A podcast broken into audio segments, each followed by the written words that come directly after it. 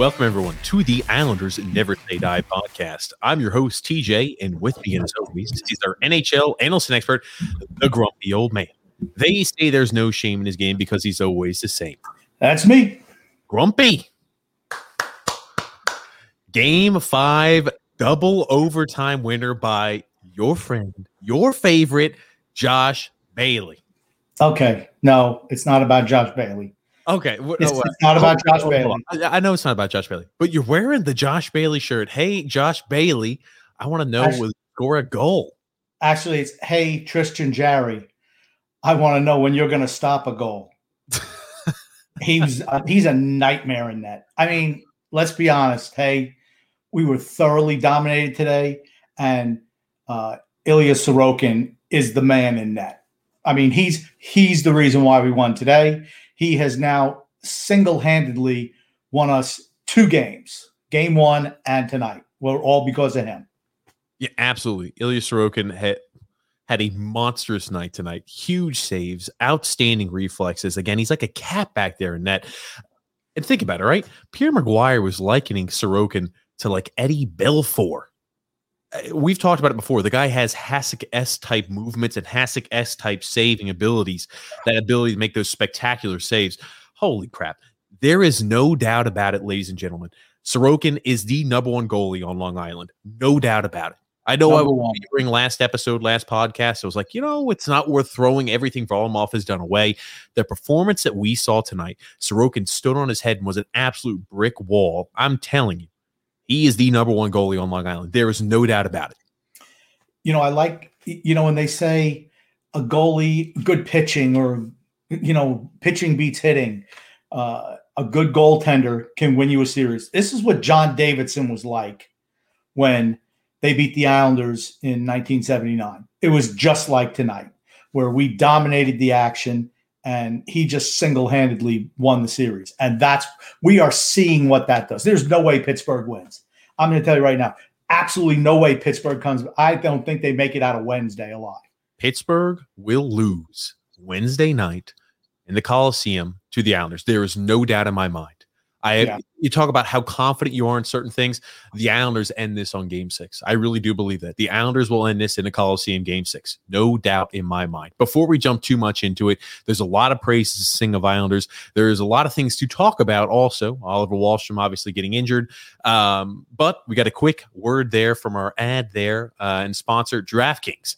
It's playoff time. Big, big stakes, bigger promotions. Every day, basketball playoffs, DraftKings will have $20,000 in total prizes up for grabs. The best part is it's free to get your shot at these daily cash prizes. DraftKings will be offering two free to play pools every day in the NBA playoffs, offering a player a free shot at $20,000 in total prizes. DraftKings free to play pools are easy to enter. Just download the DraftKings apps and go to pools and choose from a wide variety of free contests for an opportunity to win cash prizes. All you have to do is answer a handful of questions around what you think is going to happen during the day's basketball games and track your results throughout the evening. Questions will range from which team will have the most threes to which team will score first. DraftKings is safe, secure, and reliable, so you can deposit and withdraw your money at your convenience. Download the top rated DraftKings app now and use the promo code THPN when you sign up to get your free shot at $20,000 in total prizes every day of the basketball playoffs. Head to DraftKings pool page and get your shot at huge cash prizes. Again, that's promo code THPN for a limited time only at DraftKings. Eligibility restrictions apply. See DraftKings.com for full details. Grumpy old man. Yeah, I didn't pay any attention to what you said. I was thinking about the Islanders' victory. Did you mess up the ad? I didn't mess up the ad, but hey, I tune out the ad when I read it as well. Let's be honest. Oh, see, now you shouldn't be saying that. I didn't say that, but hey, when I'm reading it, I'm just re- usually have to translate to different languages. Today they put it in English. So it was easy for me. It was easy just to tune it out and read it. I, I'll be honest, I'm not paying attention to the end. We just won game five in an armed robbery. Yeah, without a doubt. We were we're nowhere near as good a team as Pittsburgh is. Um, I mean, that's pretty obvious. We're not close to as good a team as they are. Our goaltender is, if he's like a 90 or 95 overall, their goaltender's like a 40. He is that freaking bad. Today, two of the goals were because of him. Just his his inability to positionally play the position. Well, his uh, inability to stay under control in the net. We'll talk he, about that again. Uh, horrible. Okay, let's focus on some of the positives here first, grumpy old man, because there are positive takeaways from tonight's game. There certainly are. I think that's a positive that our goaltender is infinitely better than theirs. I'm going to say our goaltender, not just comparing him to Tristan Jarry. I think what we saw today was the emergence of Sorokin is the number one. There's no question or doubt about it. Going forward, Sorokin will be the number one goalie on the island. There is no question about it. Uh, yeah, Varlamov should not touch the ice again uh, in this postseason. Sorry, I don't. And if, if Barry Trotz puts him in, it's a monstrous mistake. This kid should never come off the ice. Well, you want to know something crazy too. You talk about, hey, you know, obviously the veteran leadership, the veteran side there goes to Varlamov. You know what you've got there in the playoffs. Look at what the Florida Panthers did today. The Florida Panthers benched Bobrovsky and they started Spencer Knight tonight against the Tampa Bay Lightning, and he's held the Lightning to one goal for victory there. Uh, the Florida Panthers, I believe, got a victory there against the Tampa Bay Lightning. Yeah, not only that, the, the backup is Driedger. He uh, Knight wasn't even second string; he was third string. But they weren't doing the job, and Quenneville rolled the dice and said, "We're going to put the young kid in there," and the young kid delivered. I mean, and, and I'll tell you one thing: you talk about the bright future of Sorokin in this system. He is going to put up gaudy video game numbers. He was dialed in tonight. He was tested. I mean, what did they have? Forty six shots, att- shot attempts there on net. No, more than that. Forty nine, I think. Wow. 40, it was 49 through the the first overtime 49. I don't know if they had any second overtime. Yeah, man, oh man. And you think about it, right? The Islanders, think about how deflating of a loss this is for the Pittsburgh Penguins. They are absolutely finished. If the Pittsburgh Penguins beat the Islanders and win the series in seven, I will be shocked. That goal they gave up in the third period had to be super deflating. They were dominating and carrying play for the second and the third period. Think about it. The Islanders had six shots on net the second and the third period and they they made cash in and score. They made three mistakes the whole game, and everyone wound up in the back of the net. Guentzel just not playing the man. I don't know what the hell he was doing in the last minute. A, a, I mean, a period where you were just dominated. Uh, all the action was down in the Islanders. I know the shots were close, but no real high scoring chances. And Guentzel, for some reason, is playing defense and he tries to body check Beauvillier, just walks right around him and scores not a goal glove side. Let's give credit that time was not glove side, but it's like in the last minute. That's anytime you give up a goal in the last minute, that's like those are crushers, especially when you carry the action the whole game. Oh yeah. Well, the thing is, I, mean, I was shocked. I was, I was like, all right, you know, Pittsburgh gives up that goal in the last minute of play in the first period. You wonder what that does to their psyche. They came out and they were still very dominant. Um, they were dominant in the second and third period, despite us being able to tie everything up. But losing that game in double overtime after, you know, I'm sure the Penguins will look at it as they absolutely dominated play. That is a, such a deflating loss. And you wonder what that does long term for the Penguins as well. You know what I mean? You have to question if you're if you're Penguins Penguins uh, management or ownership or uh, the organization, uh, Jarry's not the guy in net. They have to address that. I mean, yeah, that, that, it means nothing long term because Jarry won't be back there. He might be back as a backup, but I'm I guarantee you they're looking to upgrade the goalie position this offseason because he he is going to cost them the series. There's just there's just no two ways about it. They have except for game 4, they have absolutely dominated us for the majority of the whole series. Today, the whole game they dominated us. The whole game. Well, I mean, let's think back on this though too, right? We have talked forever and ever and ever about the how the Islanders play the bend don't break style. And there was no better antithesis than what we saw tonight than the bend don't break style. It looks like we are on the verge of losing the entire game. My blood pressure, if I was measuring it, was through the roof. And again, now we can get that sigh of relief. Ah, namaste, right? We won the game, but my blood pressure the entire third period, the entire overtime, first and second, was racing, absolutely racing. Not mine. I knew we were going to win that game. When it went overtime, I, here's the thing Jarry sucks so bad. I was just waiting for us to put a shot on net. honestly, from when we tied it up, I'm like, this game is over. I mean, you knew. And I watched him get that puck. I said, why is he freaking with the puck? Just clear it out. And he gives it to, of all people, Josh freaking Bailey, who barely puts the shot on net. It was such a bad shot. It was wobbling. I mean, he had a breakaway, nobody there. And Jarry just drops his glove hand. Where does he go? Right over the glove hand again. I mean, they have the book on this kid. I, I, just shoot at him. I don't know why they don't shoot pucks. Honestly, just shoot them from the red line. Have enough they don't have enough offensive possession. Just be shooting every puck that comes their way. As much as they do need to put a lot more pressure on him, uh, you know that's the biggest. That is the biggest weakness on that team. There is no doubt about it. And you think about this game too, right? The Islanders had some really crappy. I, we don't complain about referees. We always prevent that. But the Islanders got called for you know a few ticky tack penalties that weren't theirs, and uh, you know the, the, refs also missed out on a few calls that should have gone the Islanders' way. Not today, the Islanders power- had Pittsburgh had no power plays today. No, they did. You're wrong. okay, I, I even wrote it down. Islanders cannot complain about the penalties today. Absolutely not. Absolutely not. They were hooking and holding the whole game. Here's the thing. I'm glad they weren't calling them because you know it drives me crazy when they do call those penalties. When they called the Nelson penalty, I'm like, oh my god, you got to be kidding me. The, penalty was BS for certain. Okay, okay I mean, the, right? Islanders in, the Islanders were in Pittsburgh zone for 25 seconds and they draw a penalty. I mean, I, I'm sorry. I mean, this game. I mean, you can't complain about the referees. No way.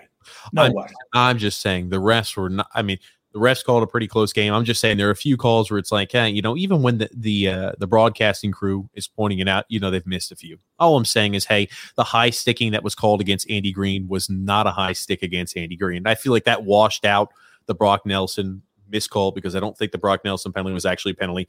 But you know, the high stick Palmieri took definitely could have been a double minor. I'm just saying, uh, the biggest one of the biggest takeaways from today's game is the loss of Oliver Wahlstrom.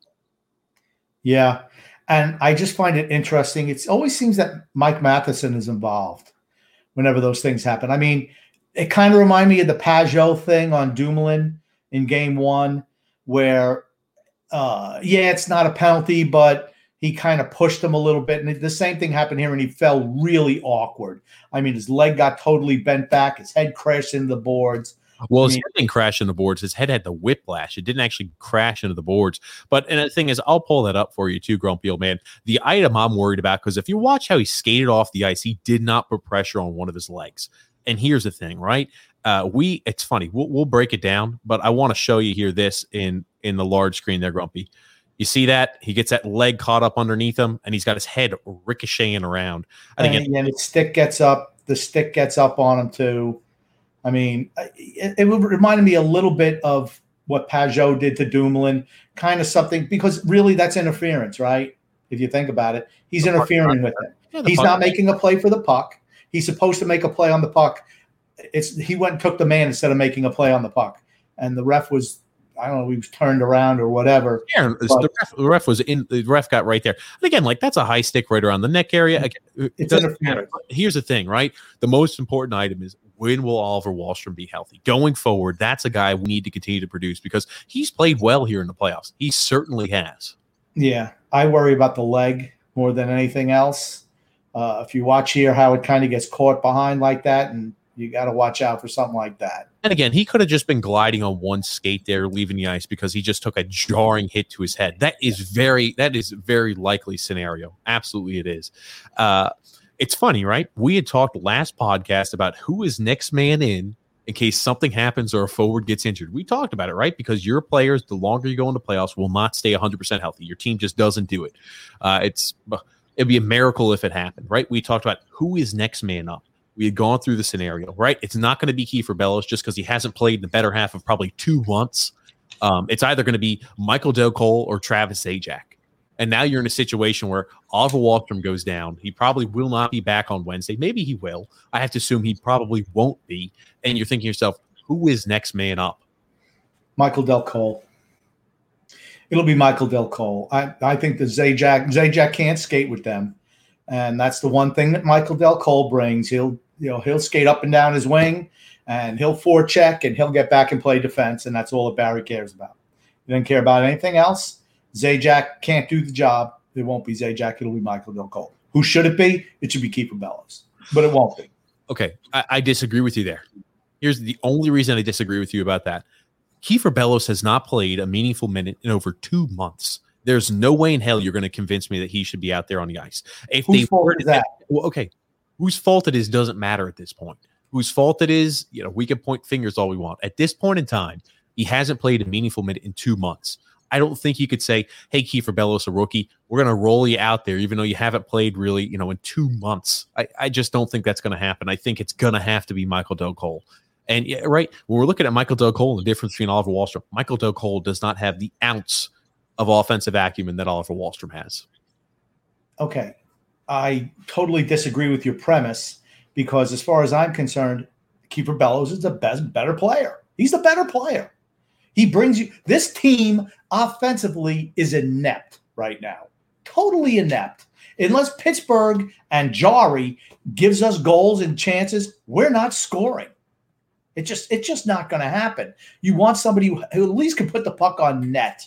That's not Michael Dal Colle. It's not Travis Zajac. He he cannot keep up with the pace in this game. Well, the funny thing is, I, I, do agree that we have a difficult time scoring. The odd thing about this, and again, I know overtime wins play into this as well.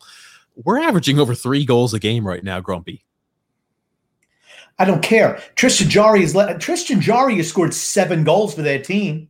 He's the leading goal scorer. He's he, he's a disaster. That's why if he if he they even had an average, even a below average goaltender in net, this series is over and we're wow. Wow. Even he's, average. He is so bad. He is so bad. I I was I wasn't even concerned about this game when it was two two. I'm like, man, this game is over. Well, here it is. You right. You mentioned, hey, what happened on that Josh Bailey goal? Hey, you know, puck. Nobody near him. Nobody near him.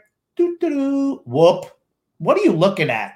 And then again, the, the glove hand dropped down to his ankles. Make a dude. You suck.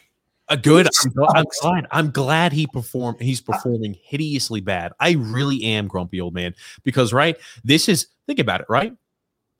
Beauvillier doesn't quit. He forces pressure. Uh, Bailey's in the right position, and he's able to take advantage of a, a fortuitous bounce and a mistake. Right. We've talked about it. What do the Islanders have to do to win playoff games and to be successful? They have to play the bend don't break Islander style, where it looks like they are going to on the verge of giving up a goal. One two, three. He had the puck for three freaking seconds. What's the one thing you're not supposed to do? Where are you not supposed to clear the puck ever?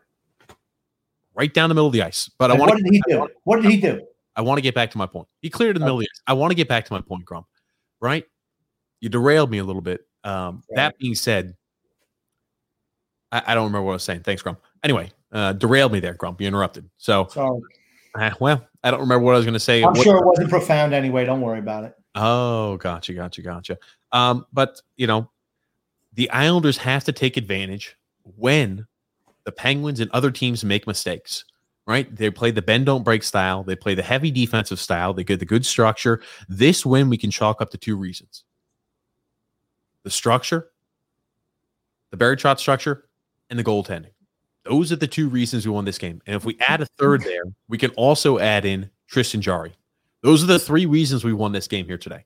The structure, the structure had nothing to do with it today. We gave up 50 shots on goal. That is not structure. And they were point blank chances. They were point blank freaking chances. With the reason we won was because of Ilya Sorokin. And Tristan Jarry was number two. It was one and two. I'm saying you also have to give the structure a little bit of credit too, Grum. You have no. to, you have to pay credit where credit's due. Right? If you're giving up 50 shots a game, that is your structure is not to give up 50 shots a game. That's not the structure. If they would give up 25 shots a game in a double overtime, yes, then it's structure. You gave up 50 shots today. That's not structure. That was all goaltending today. That kid was spectacular in that. He was. And guess what? Guess what happened then? They were so concerned of trying to pick spots on him, and that's what that's what players do. They grip this. They go, okay, now I have to be real fancy because this kid's phenomenal, and then they started missing the net wide, missing high and wide because he they couldn't do anything down low. He is like a cat in net. The, some of the saves he made were outstanding, absolutely phenomenal. I, I'm so excited about his future with the Islanders. You talk about, hey, what does the future look like? What pieces can we build around? Holy crap, that kid's one of them that kid is going to be one of the cornerstones of this franchise long term. Yeah, Sorokin. I mean, uh, I'm sorry, Varlamov. I'm exposing him in expansion draft. I just hope they pick him. Well, I'll, I'll you don't want to pay your backup five million dollars a year. I get it. I get it, and I'm on the same page. But in the same token, if they're comfortable together and they gel well together, and they've got good locker room chemistry, you're going to find me a little hard pressed to say move away from Varlamov. When you're right up against the top of the cap and you can't sign your own guys, and maybe probably going to have to trade another young player because you don't have the balls to trade a veteran, uh, you got to you got to just cut salary. And like I said, when we do the offseason, the expansion draft, I, I guarantee on my list he's exposed. Okay. I just love how we still managed to get it in the same. You have a studding goal. You have an absolute freaking studding goal. You don't need a five million dollar backup. Mm. And they can't. It's not like it's not like in the NFL where okay, you want to stay with the team, we're going to cut your salary. It's not like that in the NHL. Well, I want to go ahead and bring. Oh, that's the wrong day. I'm sorry about it. I want to go ahead and bring that uh, that excellent pass by Leo Komarov that resulted in a goal. Right, that second Islanders goal right there was a great pass there by Leo Komarov. Give I had it to do. Yep, I had it written down because I want to give credit where credit's due. That was a nice pass by Komarov. And even though Eberle flubbed the puck initially, our boy Jarry bailed him out by flopping around. He was able to recover and at easy goal. That was an easy goal. I don't I don't know what the hell he does. It's embarrassing watching him in net actually. Just look at him. What the? Where is he? It's in center ice. A great job there. Great pass by Komarov. 16, not marking Eberle that well. Right. The puck gets kind of oh. and and here's here's Jarry. Obviously, he thought it was going to be an immediate shot. He's coming out of his net and he's completely exposed. and laying out on the ground, just getting the puck up. Eberle's going to go ahead and pop that into the net. I mean, man, oh man, I, again, another one where we have taken advantage of a mistake by the Pittsburgh gold by Pittsburgh goalie there, Jarry. Here's my question: Do you think Jarry comes out and starts Game Six? I, I, if it was if I'm the coach, I can't start him. I just can't. I cannot. I can't put him in net again. I would have benched him after the first game. Honestly, if you have anybody who's a back, I guess DeSmith can't play, but I mean, because Legacy was the backup again. But I mean, if I have anybody, here's the thing: who could be worse than him? He is single handedly costing your team games. And also a little bit of credit to JG Pageau for creating that turnover, also. Help create that turnover. Certain he did. Now, you said, is it Manny Legace who's in that for him? I think I think that's his name. Man, oh man. Manny freaking Legacy. I, I, did want to get through a couple other things. Maybe is it Manny Legace Jr.? I see Legacy on the back name. My my thought immediately goes to Manny Legace. Again, it doesn't really matter. Uh, you know, who's in net for him because eh, there I still think you know if it's not going to be if they're not rolling out it's not Manny Legace it's got to be some other legacy. If they're not rolling out Jarry it has to be Casey DeSmith has to be. He's freaking terrible. I mean I, I, I think Smith isn't healthy at the time period but I, I, don't know what he's injured what he's banged up with but if you're the Penguins you're pushing like hey can you get out there on the ice for us? Seriously because we need you. We yeah. Do. yeah he I'm sorry. You got you got to make a change. I don't I don't understand why they haven't made a change yet because he's been horrible. He's just been horrible this series. If it wasn't if they had like I said, if they had anybody else in goal, we're already done. We're we're beaten. Because Pittsburgh's better. I mean, honestly, the run of play is all in Pittsburgh's favor. Maxime Legacy. Okay, Maxime. Hmm, okay. okay. Well, when you talk about legacy, grumpy old man, he's definitely not going to be rolled out there. He played one game in 2020, 2021. It was a shutout, might I add.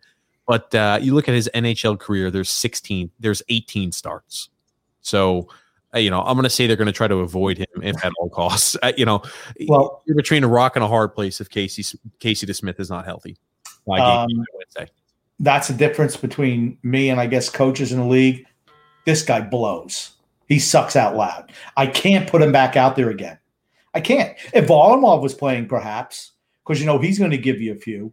But if Sorokin's in that, Varlamov is, Varlamov is not going to play.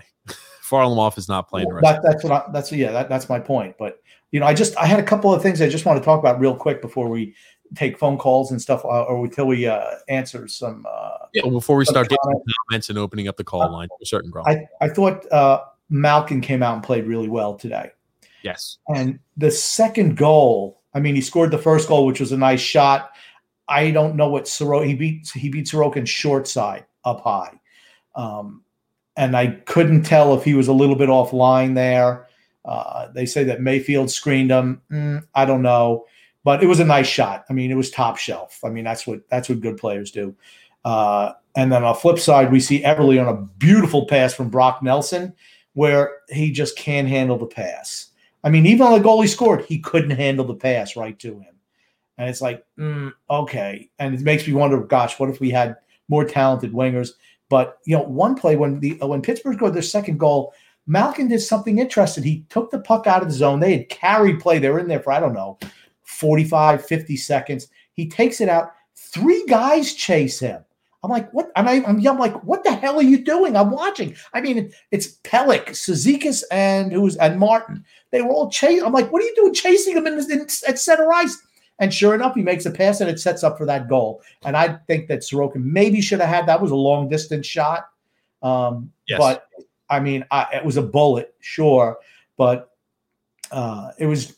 I I mean, it was like the one thing I was amazed is everybody chased Malkin, which I was stunned. I was stunned by. Well, I also want to go ahead and mention this too, here, grumpy old man. Look, look at how Malkin came out and played because we had talked about it. Absolutely hideous game number four, hideous game number four. He comes out there and was on a different level, especially early. I, I again, I think he was if. I think if Sorokin wasn't so on his game, I really think that he was gonna he was gonna be on a tear today. He made some huge saves on Malkin early that I think helped alter the trajectory of this game, Grumpy. Yeah. Um yeah. I, I just like I said, I I don't know. Listen, I don't know. Were you next, listening, next, Grumpy? Were you listening, Grumpy? Next question. I was I was reading something else, and usually you don't ask me a direct question, so I was. Oh my God, Grumpy! We can't even buy your attention after a Game Five win.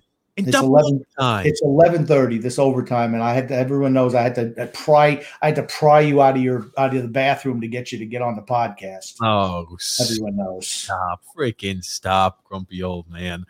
Um, well, let me put it to you like this. I know you answered it already.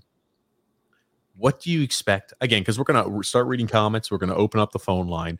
What do you expect in game six? Again i know uh, you expect a win but how convincing do you expect it to be and what do you expect the game to look like? I think we're going to win. I maybe it'll be 4-2 um, i just it depends on what they do honestly. If they put a different goalie in i think maybe you could motivate them a little bit uh, I can't imagine Pittsburgh playing any better than they did tonight. I mean, they were even defensively, they were good tonight, except for the three blunders, which led to three goals. Um, but their goaltending is is a nightmare. I mean, it's, it's just that plain and simple. And they're done. They're done. I, I can't see them win. I just can't see them winning by any stretch of the imagination. And Sorokin's the star of the series. I do want to talk about one more thing before we open up the phone lines. Right? the Boston Bruins have now beaten the Washington Capitals. Washington Capitals knocked out of the first round of the playoffs for the third year in a row. Have not made it past the first round of the playoffs without Barry Trotz, or since Barry Trotz has left. Yeah. Uh, are you trying? What are you, what are you trying to say? On, I've got a few things. What's your take, number one, on that? Right? Maybe the first two years you could blame it on Todd Reirden right? But they they fixed and addressed the coaching issue this offseason, and they still got bounced in the first round of the playoffs. I just kind of want to know what your take is on that. Their goaltending was pretty weak this year too, right? I mean, let's be honest. Van- they lose Hel Holtby, who had owned Boston previously. He's gone, and Vanecek and Samsonov in big moments spit the bit. They did. They were terrible. I mean, Samsonov can't. You know, you, you have to wonder about the leadership of the team under Ovechkin, and I'm going to hold him accountable because you know during the season they have that party, and all those guys have to sit out for COVID reasons, and then somehow Samsonov goes back on the COVID list again at the end of the year, and then uh, Van Vanecek wasn't that his name Vanecek? Vanecek, uh huh. He gets hurt, and they have to play uh, freaking Craig Anderson for two games. And honestly, uh, Washington was carrying the play until Samsonov makes a colossal blunder behind the net in double overtime. and uh, Craig Smith takes it and does a wraparound because he's not paying attention. And that's the end of that series. Then the Boston took over and their first line took over. Before that, Washington outplayed them. It was very similar, very similar to our series, where they stole they stole a game and then a blunder by a goaltender uh, got Boston's feet under them. Now Boston's flying now. Well, that's, I, that's want, I wanted, I wanted, I wanted to bring that up. And the reason I brought up, hey, Washington's been booted in the first round of the playoffs, and you know the Boston Bruins have moved on. We played and performed very well against the Boston Bruins this year. And here is my question for you, ladies and gentlemen, Islander fans. I would not be shocked at all if after the Islanders advance, and again, this is a big if. I think the Islanders are going to advance after the Islanders advance to the second round, I would not be shocked at all if Varlamov sees back in that game one because Varlamov's numbers against the Boston Bruins were outstanding this year. I would be shocked if Varlamov, despite how well Sorokin has been playing, if Varlamov would not see action in game one against the Bruins. I would be shocked. Barry Trotz, if he does that, is a fool. He's an absolute fool. You ride the hot goaltender. Sorokin's better than Varlamov, period. And here's the thing. Yeah, Varlamov played well against them the beginning of the year, not at the end you realize we won the first five games against us. They beat us the last three. So, you know, they kind of figured us out. They were banged up when we played them early in the year. They got healthy at the end, and then they got Taylor Hall, and they're way better than they were when we were beating them five in a row. Remember, they beat, did beat us the last three games. So, you know, I don't, I don't know about that. They kind of solved the Islander riddle by the end of the year. And they're extremely well coached, as we are. And uh, they have two solid lines now, two really solid lines. And the first line is absolutely rolling, and their power play has been sensational. Again, just to provide some context, we're just going to go ahead and pop up the numbers on screen because I think it is important here for this topic. Uh, Grump, I know we'll zoom in because these are Varlamov's numbers against the Boston Bruins. Seven games played, five wins, one loss, a 943 save percentage, and a 193 goals against average in the regular season. He only allowed in, uh, I'm sorry, he allowed in 13 goals over that over that seven game span. I don't care. I don't care. He's not as good. Best players play. You want to lose a series? Go ahead, a guy, put a guy who shit the bed in the two games that he's played in this series, and let's throw him back in there when you got a guy who's hot as a firecracker and is single handedly, well, with Jarry anyway, he's single handedly going to win you a playoff series. I mean, because that's what it is. And you're going to bench him, you're, you're a, then you're a fool. If Barry Trotz says that, he's an absolute fool. I'm just going to put it like this: It's hard to deny the success of Varlamov against the Bruins this year. And you look at it, Varlamov did not perform well against the Penguins at all this year. Okay. So I'm just saying, don't be shocked. Don't have an epileptic attack, grumpy old man, uh, if you see Varlamov in game one against the Bruins. So I'm just saying his numbers have been really stellar against the Bruins this year. And uh, I wouldn't be shocked at all if he goes with what he knows and, and relies upon. I, think, I think that Sorokin should play. I mean, you should remove the hot hand, right? I completely agree. I'm just saying, don't be shocked. Then Barry Trotz would be a moron. That's all I can say. If he goes with Varlamov over Sorokin now, he's a moron. That's enough said. Enough said on that. He'd be an absolute fool to do that. Enough. That's just being nice. I'm being nice to him, actually. Because Lou should call him and say, What the hell are you doing? Oh. Do you not even watch these games from the bench? What are you doing? Oh, stop, grumpy old man. Uh, and again, like I, am not saying that Sorokin's numbers are bad against the Bruins, right? Because when you look at Sorokin's numbers, he only really had one start there against the against the Bruins. Again, he only allowed three goals against the Bruins over two games played, one loss and one loss there in overtime.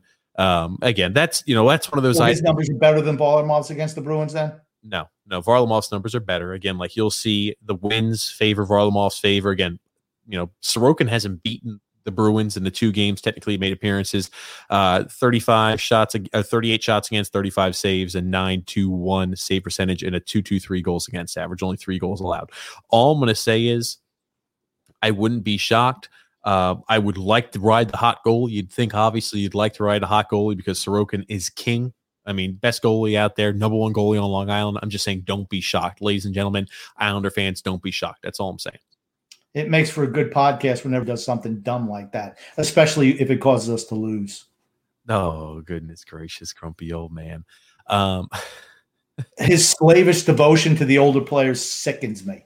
It okay. sickens me. I'm not going to say he's going to have that same devotion. I'm just saying, don't be shocked. I'm just saying, if that does happen, don't be shocked. Varlamov, just, had had to play like absolute dog shit for two straight games after Sorokin stole the first game. Varlamov lost us the next two, and then he makes a decision. First of all, he should have played Sorokin the second game, considering how good he was the first. He didn't. Sorok, uh, Varlamov gives up, up the weakest shot imaginable on the first shot of the game, and now your team's behind. And then he craps the bed in game three and gives up two, maybe three goals he should have stopped in a 5 4 loss, right? Then Sorokin has to come in and gets a shutout. Oh, one goal. He had the one goal against, but virtually a shutout against them. And then today again steals another game. I don't know if you even if you have even if you have an IQ of about 40, you would think that Sorokin has to go the rest of the way this playoff series. that being said, we're going to open up the phone line, guys, and start reading comments. You can call in there at 318 608 2245. Uh, grumpy old man. We're getting a lot of comments there. Oh, we've already got our first caller here, grumpy old man. But we do have a comment here saying Tom White saying, "All hail Bailey. Sorokin is a machine. A huge win." Thank you, Tristan Jarry. He's like he, he's like the gift that just keeps on giving. That guy. He sucks. I'm sorry. I'm glad he don't play for us. If he would have played us, we would have lost like 18 to 1. Really? That you think it would have been that extreme, Grumpy? Yeah, because I mean they had 20, at least 20 prime time goal scoring chances. At least.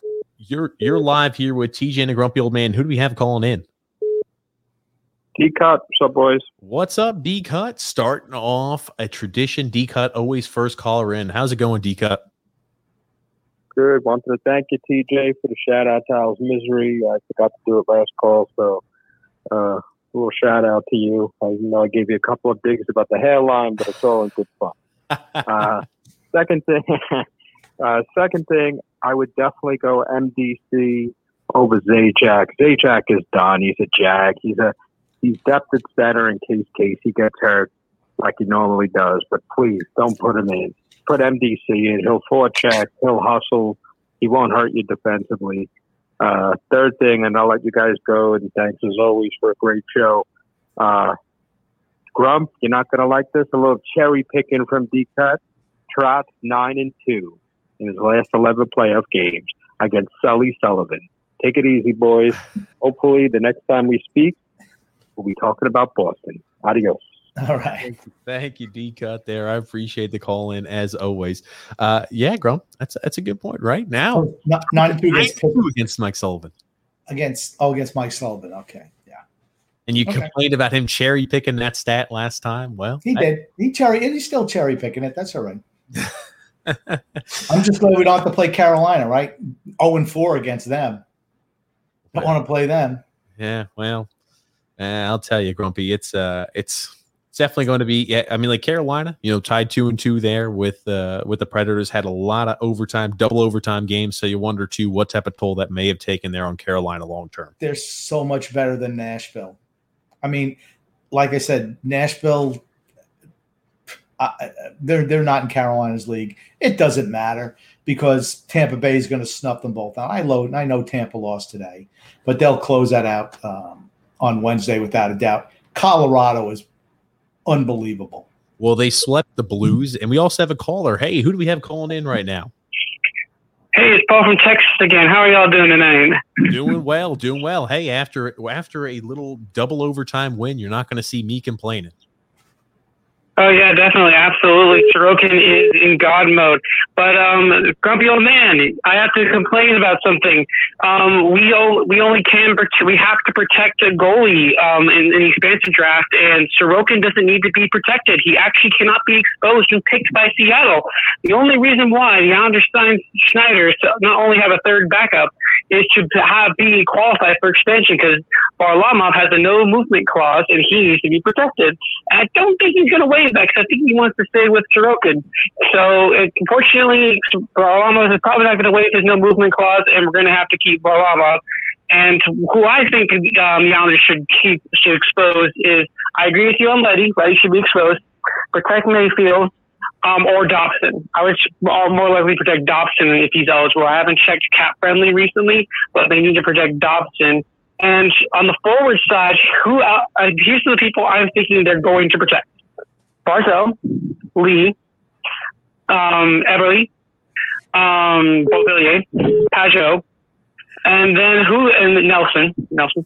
And then who else would you pick? Because who else would you protect? You got you're not going to protect any of the bottom six, so you got to protect Bailey because he's the only one that even has iota of offensive ability, uh, just a little bit, not a lot, but he still has a little bit. I'm, I'm going to jump in. I'm going to jump in here real quick. We won't have to protect Dobson. Um, I know with originally uh, they signed Kevin Appleby or Applegate. I cannot remember his last name. Literally just to be exposable there in the draft.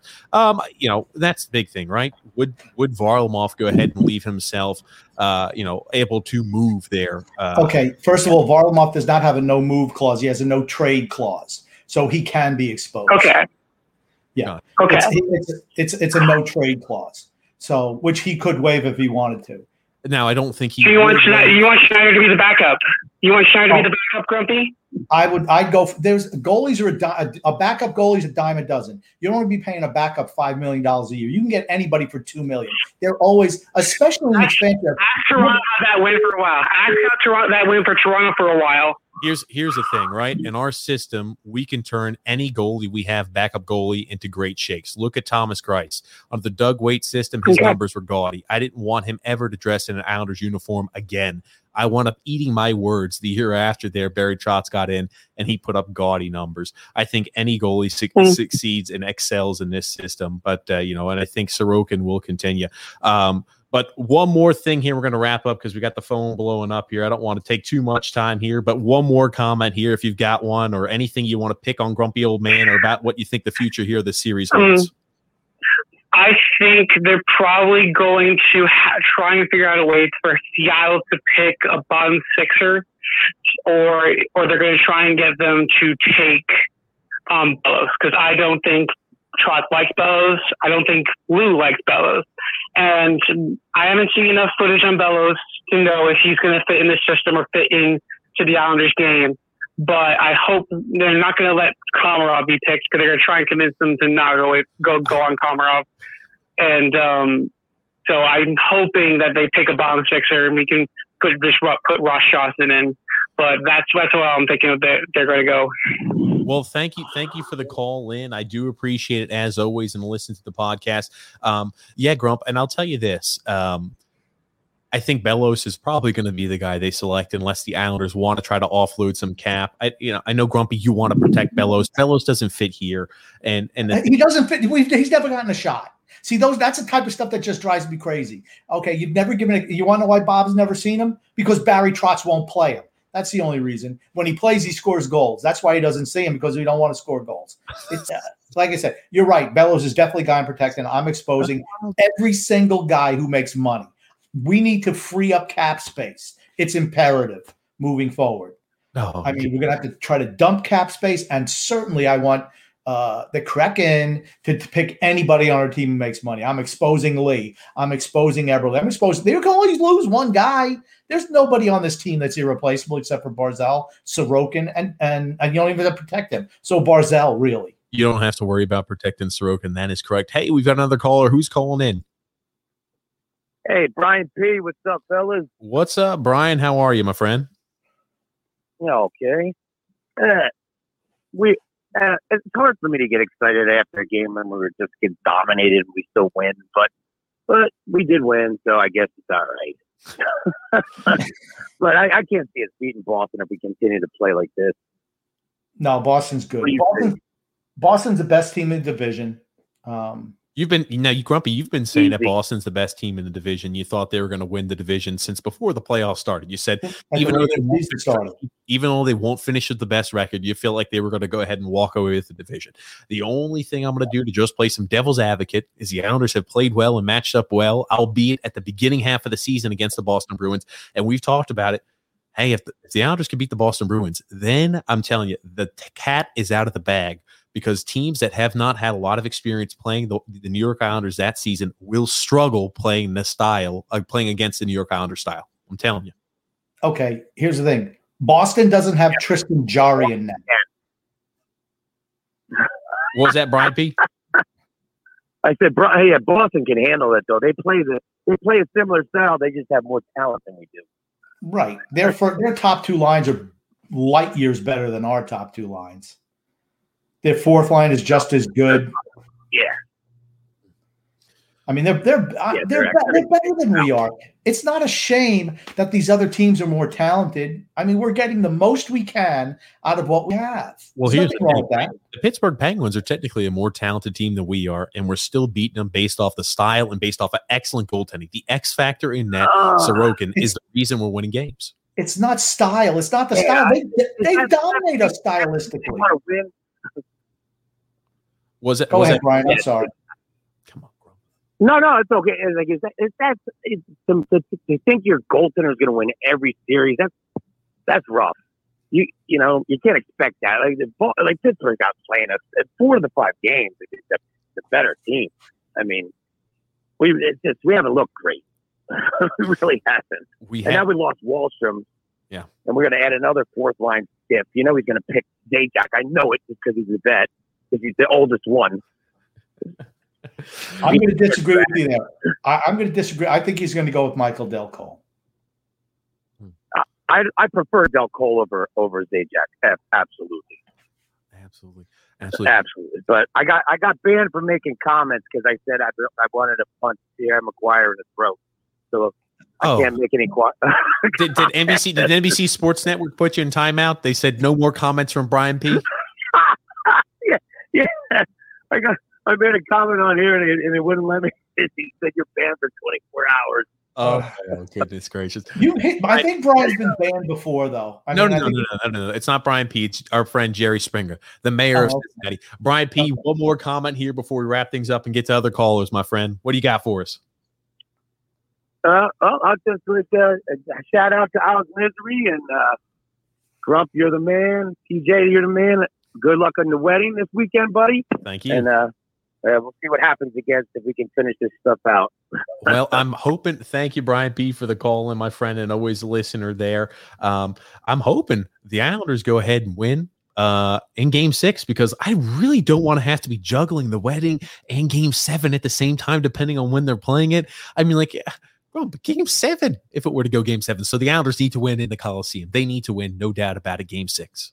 And a little inside information. I think that's the best birthday present that TJ could get. That also is on my birthday. That's right. Wednesday's his birthday. Yeah. So that that works well there for me. I have, you know, f- something funny. Brian P said how he's been you got the 24 hour ban uh, by NBC Sports Network. You one of the craziest thing is I have a permanent ban from commenting on any Islanders Facebook post because back in 2000 and ooh, I think it was 2012, 2013, I was a big proponent of the walkout on Wang.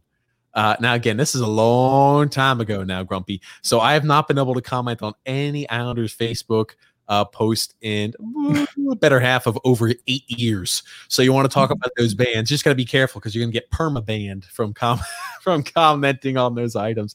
But the phone lines are open. Uh, yeah, Grump. I'm sorry. I, I've never been banned from anything. you don't have social media, Grump. Are you trying to say that if I did, I'd be banned?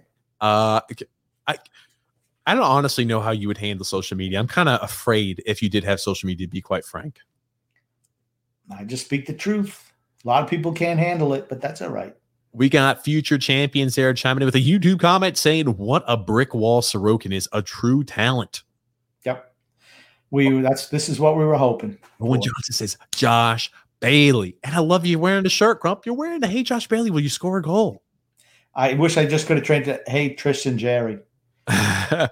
Paul D is saying Sorokin will be arrested for grand larceny in Pittsburgh. I was about to say, I mean, what I mean, is that 15 years, right? We talk about how we're losing Wa- Wahlstrom there for a few games. I mean, Sorokin might as well be, he may be locked up for 15 years after that performance tonight. They showed the three stars of the game. They had Beauvillier as number three. They had Sorokin as number two, and Josh Bailey as number one. I, I'm sorry. I, I, I, I why? Just because he scored? Just because Jarry scored the overtime winner, you gave it to Josh Bailey? I mean, come on. Here, here's the thing, right? I, it was a nice overtime goal by Josh Bailey. I'm happy he went ahead and split. It wasn't a beautiful goal, but I'm happy he scored nonetheless. You got to give Sorokin the number one star. Come on, NBC Sports Network. You got to do better than that. I want to give credit to Josh Bailey, though. The last two games, he has been shooting the puck. Yep. He, he, has been shooting. Let's give credit where credit's due. Of course, the shots suck because he's Josh Bailey. Yeah, we're giving credit. The shots suck because he's Josh Bailey. Last he scored a goal, hitting the guy in the chest, but he's inside the net. And this one here, it's like uh, uh he barely got it up. I mean, it, and Jarry just, ugh, eh, terrible, eh, terrible. I, I, it's I, if I'm a Pittsburgh fan, I'm probably I'm committing suicide tonight, aren't you? You're on suicide watch if you're a Pittsburgh fan. Is that what it is, Grum? I think so. I think so. Oh goodness gracious! Season's over for them. And that's a team, right, where you're thinking, holy crap, we're not getting any younger. I mean, Crosby's not getting younger. Malkin's not getting younger. I mean, like Malkin seems more and more banged up on a consistent basis. You kind of wonder, oh, what does that look like long term? Um, some sc- some uh, scores around the league updates. The Oilers and the Winnipeg Jets are tied at three in the third period, a little over halfway through the third period. The Oilers are facing elimination. You know, one of the craziest thing about this, grumpy old man, they're legitimate Oiler fans talking about how they do not think Connor McDavid's the answer. We need to get rid of Connor McDavid. He's not performing here. He's not scoring goals in the playoffs. It's because fans are morons for the most part. They're stupid. They react with emotion as opposed to using their brains. You know what? I'll tell you what. I'd take them on this team. Yeah. Well, you want to know the crazy thing too. The Minnesota Wild are up three to one on the Vegas Golden Knights, and it's about about four minutes into the second period. Marc Andre Fleury has only faced seven shots. He's given up three goals. So uh, looks like the Minnesota Wild, as long as they're able to hang on here to this two goal lead midway through the second, uh, they're going to go ahead and make the series uh, two or three. They're going to be behind Vegas Golden Knights three to two. It doesn't matter. Vegas is winning that series. It doesn't matter. Winnipeg's beating Edmonton. Toronto's going to beat Montreal. I mean, Tampa Bay is going to win. Uh, these series are all over as far as I'm concerned. Okay, grumpy old man. Uh, Ross N saying, "Grumpy old man, sing Bailey's praises." I did. I just did. Hey, Josh Bailey. Bailey.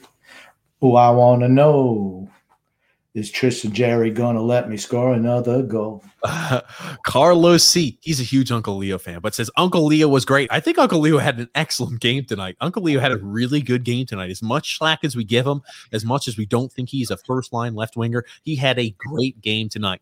He had the primary assist on the uh, t- game tying goal in the third period. I thought he was a physical presence out there. I thought he played better than he has. Offensively, he's still a zero and the first line is a zero, honestly. Um, but he was doing a nice job back checking, and it was a nice assist to Eberle without a doubt. Alexander says, Guys, looks like I'm sleeping on the couch tonight. My wife couldn't handle the screaming anymore. Grump, are you in the same boat? Let me tell you something. The warden came downstairs and wanted to know what the heck was going on, what that noise, what all that screaming was. And I told her that effing Josh, Josh Bailey scored a goal. I said their goaltender, their goaltender sucked and gave us a goal. Can you believe it? We won. Brian B says, "Great win! Wow." Yep. Hey, you know what? When think about it, this whole series, we've scored a bunch of ugly, ugly goals. Goals that even. But hey, you put the puck on net crazier things happen in the playoffs. Throw the puck towards the net. You are going to see that you will score goals if you throw the puck towards the net. And hot goaltenders win games for you when your goalie's seeing the puck like a beach ball out there, it's really hard to lose. I mean, you look back at it. I remember even back in the day when Yaroslav Halak used to play for the Montreal Canadiens when it had Carey Price, who was playing well. Halak came on the scene, had an excellent postseason. He was seeing the ball like a beach ball. He was seeing a puck like a beach ball out there. Had an excellent postseason. Now we're talking about years ago. We have another caller. Who do we have calling in? Hey guys, it's Phil. How's it going? What's up, Phil? How's it going, my friend? It is going okay. It is going okay. I mean, I hate to be a downer, but I I completely agree with Grumpy. This was an absolutely brutal game. Um, I think of the five playoff games, I would say of the Islanders' last 15 to 20 games that they've played, this is probably the worst performance that they put on. Um, just couldn't get anything going, couldn't get out of their zone, turning the puck over all over the place. But listen, we discussed about a month ago as to which team the Islanders match up best against them. The three of us, I think, all agree that it's going to be Pittsburgh simply because of the Jarry element. Yep. He's just not a good goaltender, and he and he's the only thing that's been keeping us in these games. And a blind pass like that to Josh Bailey, of all players, uh, is what's going to ultimately, I think, give the Islanders this series, hopefully on Wednesday night. Um, looking ahead to Boston, I just don't see any way. Um, you know, as Grumpy points out, their top six is so talented. Tuukka Rask net. Um, we have no way to get Barzal going, it seems. And with Wahlstrom being out, um, I just don't see, you know, who's going to be able to step up in that spot to create supplementary offense against a team that could be as high scoring as Boston. Um, I wanted to comment on the expansion draft. Um, and I wanted to get your thoughts first on where we think they're going to be going with the goaltending decision, because I think at this point, based on how Sorokin has played in these three games, to me, I think the decision's already made that Sorokin's the guy next year, in which case Varlamov's completely expendable. But Grumpy, I want to hear your thoughts on this. What do you do with Varlamov? Do you just hang on out there as bait, or do you think we could actually get some trade value for him? Well, see, that's uh, see, that's what happens when you when you go into the expansion draft. There's a lot of remember every team can only protect one goalie, so that means you're going to see some good backup goalies be exposed. If we wanted to, hey, maybe we could give them a little enticement to take Varlamov, or they might just want him because he has performed very, very well this year. Uh, you know, but for me, I'm absolutely exposing him if I'm not able to move him somewhere else because we don't need him. We don't need a backup making five million per. But I did want to speak to something else that Phil was talking about. Uh, what I think, real quick, I think Phil is talking that Varlamov has actual trade value. So instead of exposing him, would you try to trade him to a suitor to try to get draft capital, to try to get some type of capital? I think is what he was trying the the, the uh, suggestion he was trying to broach. But he does have a no trade clause. Yeah. Okay. Yeah, he has a six. It goes down to sixteen teams. It will go down to sixteen teams over the summer. From I think right now it's a full no trade, and it goes because it's the third year after July one. It goes down to sixteen teams, so they will have an opportunity to move him and only two years left on the deal, which is not at a bad number for a guy who's coming off of a Vezina type season at 930. Yeah. I think you could recoup some assets for him. Uh, the question just is, is he the type of player that you would want to dangle to Seattle just to, again, I, I'm of the opinion here that, listen, they're not going to leave Lee unprotected. He's the captain. Even if they left Lee unprotected, no one's taking a guy with five years left at that age coming off a major ACL injury. So that's why you expose him. To do it because it's the captain. I'm sorry. That's that's why you expose him because no one's going to take him. Uh, again, me, for me, it's all about protecting the younger players. They, they can only get one guy anyway, so it doesn't matter. I want them to take money, and that's the thing with Varlamov. You have to think, well, if we can trade him, who has five million dollars worth of cap space? Who needs a goalie? Maybe Detroit. Um, but you know, is what are you willing? Detroit still has Bernier. Remember? Okay, but he's better than Bernier. I mean, but would you? Uh, Bernier's a, Bernier's a free agent. Bernier's a free agent. Okay, so sign back. Oh, I'm sorry. They still have Greiss. I'm sorry. They still have Greiss to one more year. They ha- they have Greiss. I wouldn't be surprised. I mean, the route I would go if I were the Islanders at this point, and again, I tweeted out before Game Four, the thing that could swing this series before Varlamov, uh, before Sorokin took over Game Four is Dan Milstein is a fantastic agent, and all it takes is Dan Milstein showing Sorokin before Game Four. This is Binnington's contract. This is Demko's contract. Here are some comparables that you could be looking at should you be able to win this series and take this team far. And that's what's happening right now. And win or lose this series, win or lose against Boston, it's pretty evident that the 25 year old is the guy who we're going to be going with next year as our primary goalie. Um, I think the route you go is you try to jettison Varlamov, hopefully to recoup some assets there that maybe you could use to dump a Leo, to dump a Clutterbuck if he doesn't retire or something like that, and then go out and maybe get a Bernier for two or three million to back up Sorokin. Right, and that's that's that's what I say. Just get a, a backup goalie; they're dime a dozen, and you don't you don't want to be paying two goalies. I mean, here's the thing: TJ and I was talking about this last night. He was saying maybe Sorokin four million dollars. Well, I'll tell you what, his value is going up every single game. I said the way he's playing, if he's going to be playing like this, he's going to be getting at least what Varlamov is making, if not more. Okay, well, you can't have your goaltenders, two goaltenders making ten million dollars when you're up against a cap, and that's the whole thing, right? Who has the cap space to trade for a goalie who makes five million dollars per? Detroit. I mean, that's that's that's the big question. 50 million in cap space Detroit has. Yeah. Yeah, Are they Detroit going to want another goalie? Yeah, I mean, I, I'm willing. I'm willing to move. Him. I'm willing to move him. We don't need him. We don't need him. We have we have our starter. Is number thirty. Well, let's like one more comment there, agree. Phil. I, I know you. I know we cut you off there a little early. I know you had one more point you wanted to bring up too. Yeah, I mean, the only other thing, and, and TJ and I, uh, this was just fun last night because, again, we, we, we discussed the only time you could ever trade, uh, grade a trade deadline deal is when you have some sort of finality to it. So, obviously, Kyle Palm- Palmieri, Palmieri work in progress. The regular season wasn't that good. He won us a playoff game. Since then, hasn't put up any stats really. So, again, jury is out there. Right now, not a great trade. But considering Mantha, put up five assists in his last 15 games with zero goals. I know this is a trade that you gave an A grade to about a week or two in Grumpy. I just wanted an updated grade on the Mantha trade. I'm going to hold you to it. I want to get your thoughts on that. And I'll, I'll hop off and listen now. Take care, Thank guys. you. Thanks Thank for you. calling in. Uh, I still give that trade an A, and why? Because Mantha's going to be with them for another three years at like what is it, five point six or five five point seven. five point seven million dollars a year. You have cost certainty uh, for a younger player who plays the style that Washington plays, and we saw that phys- uh, that physicality against Boston. Um, I I think that's a great deal, and that's that's why I liked it. That's why I liked it. I'll tell you this. Now, I don't think he played his physical again because I listened to a few uh, Washington podcasts, and again, it's unfortunate that they played near the same time we did. There's only so much hockey I can watch attentively at one time. Uh, now, I will tell you this. Uh, they wanted to see him use his physicality a little more because again, Anthony Mantha's six foot five, 200, about 235, 240 pounds.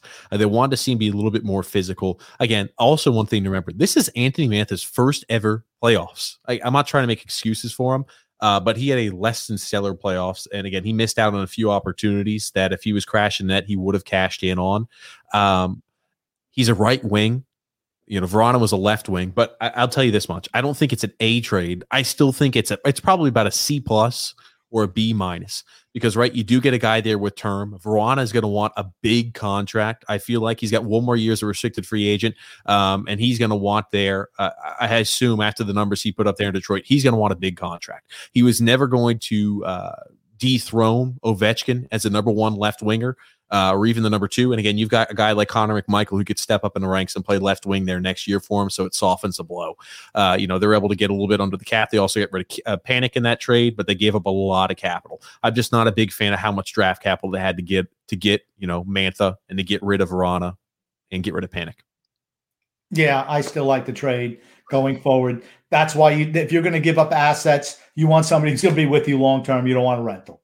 I, I'm I've never uh, at all unless you're really really close. Um, I have never uh, wavered on that point of view, and I won't. Absolutely. Dirk, our friend from Germany says, Woot, good morning. We got two wins today. Our Islanders and my Germans versus Canada. Oh, Ger- Wow. Germany beat Canada. Wow, wow, that must be in the world uh, in the world championships.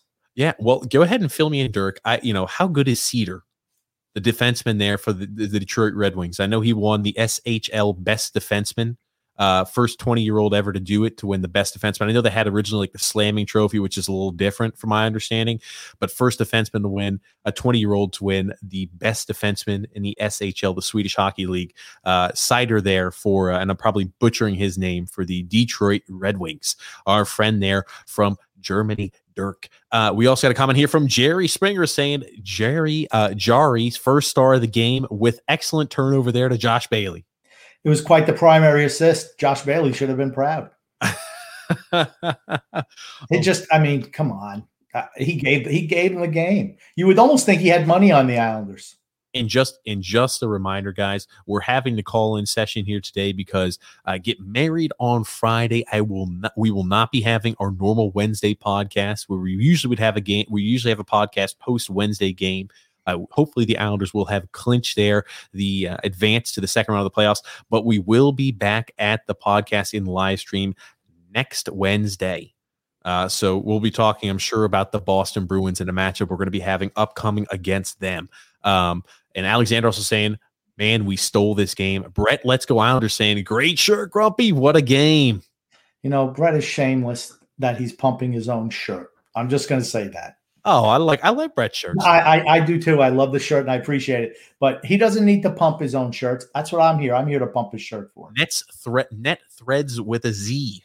That threads uh, with a Z. Yes. Right. Dirk also saying Sorokin is a monster. The Wicked 50 Cal with a YouTube comment says that was one of the best goalie performances I've ever seen from an Islander goalie in my 22 years of living. Yeah, it, he was he's sensational. The the the net is secure with him there for the next number of years. And he said, Grumpy, quite appropriate for you to wear that shirt. Yep. And TJ said, You got to put the shirt on because I was wearing a different shirt today uh, Grumpy like, oh, I just washed a shirt. I just did this. I said, pull that damn thing out of the dryer. You have to wear your Hey Josh Bailey, will you score a goal shirt? Come on, Grumpy, scored the overtime winner. You had to wear it. Here I am. I, I hope to wear it uh, sometime at the end of June. That's when I'd like to wear. It. You hope to be wearing it every single live stream coming up. I mean, if Josh Bailey's continue to produce points like that, hey ho! I'll tell you one thing. Bailey's producing good points here in the playoffs, and he did last year too, ladies and gentlemen. That's all I'm going to say. I'm going to leave yeah. it with that whatever. That you can't sell me that line of bullshit. I'm not, not really having an outstanding performance. I'm saying he's putting up points, and he did so last year too. I want to wear this shirt on the podcast on the last game of the NHL season. That's what I want.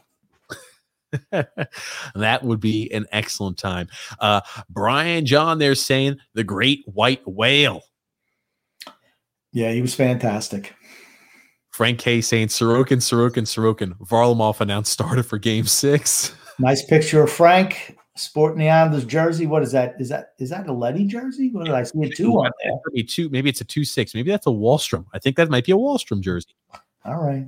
Looks good. Looking good, Frank. Looking um, sharp. Sorokin, a legend in the making, no doubt. I'm going to pump the brakes on that a little bit, but he's really good. Really, really good. And this is this is this is what I was hoping for, right? At the beginning of the year, what did I say? I wanted where he got to play enough games. I didn't think he played enough early, but I wanted to make sure that he was playing. So at the end of the year, he's your number one goalie. That's what I wanted. And it has panned out. Only Barry Trotz can screw it up from here on out. No, it's not going to happen, grumpy old man. Uh, Paul D said the number one goalie in New York. Better than well. He's the best Russian goalie in New York, in the tri state area funny you say that, right? Because uh, that also applies to Varlamov too. Alexander yeah. says, guys, did you see how calm he was in net? Usually rookies are scrambling, but not Sorokin. I will tell you one thing, even though Sorokin is a rookie, 25 years old, had a lot of playoff experience there in the KHL. Um, he's he's not uh, your average everyday rookie, that's for certain. He's so technically sound. He doesn't get rattled. I mean, they had a when they he, there was a shot where they're looking in uh, looking into his eyes before a face-off, and they were just bulging out, and remind me of something Joe Garagiola said uh, in the 1986 World Series when Gary Carter was up batting and they were playing the Boston Red Sox. It was in Boston. I think it was the first game in Boston, and he says. Look at his eyes. It's like somebody took put a, a couple of quarters up his nose. You know, he's like, you know, and that's what he looked like, man. He was so attentive. Just look at the difference between the two goalies, how calm he is, and then you got the circus clown down the other end. it's like, man, he's all over the place.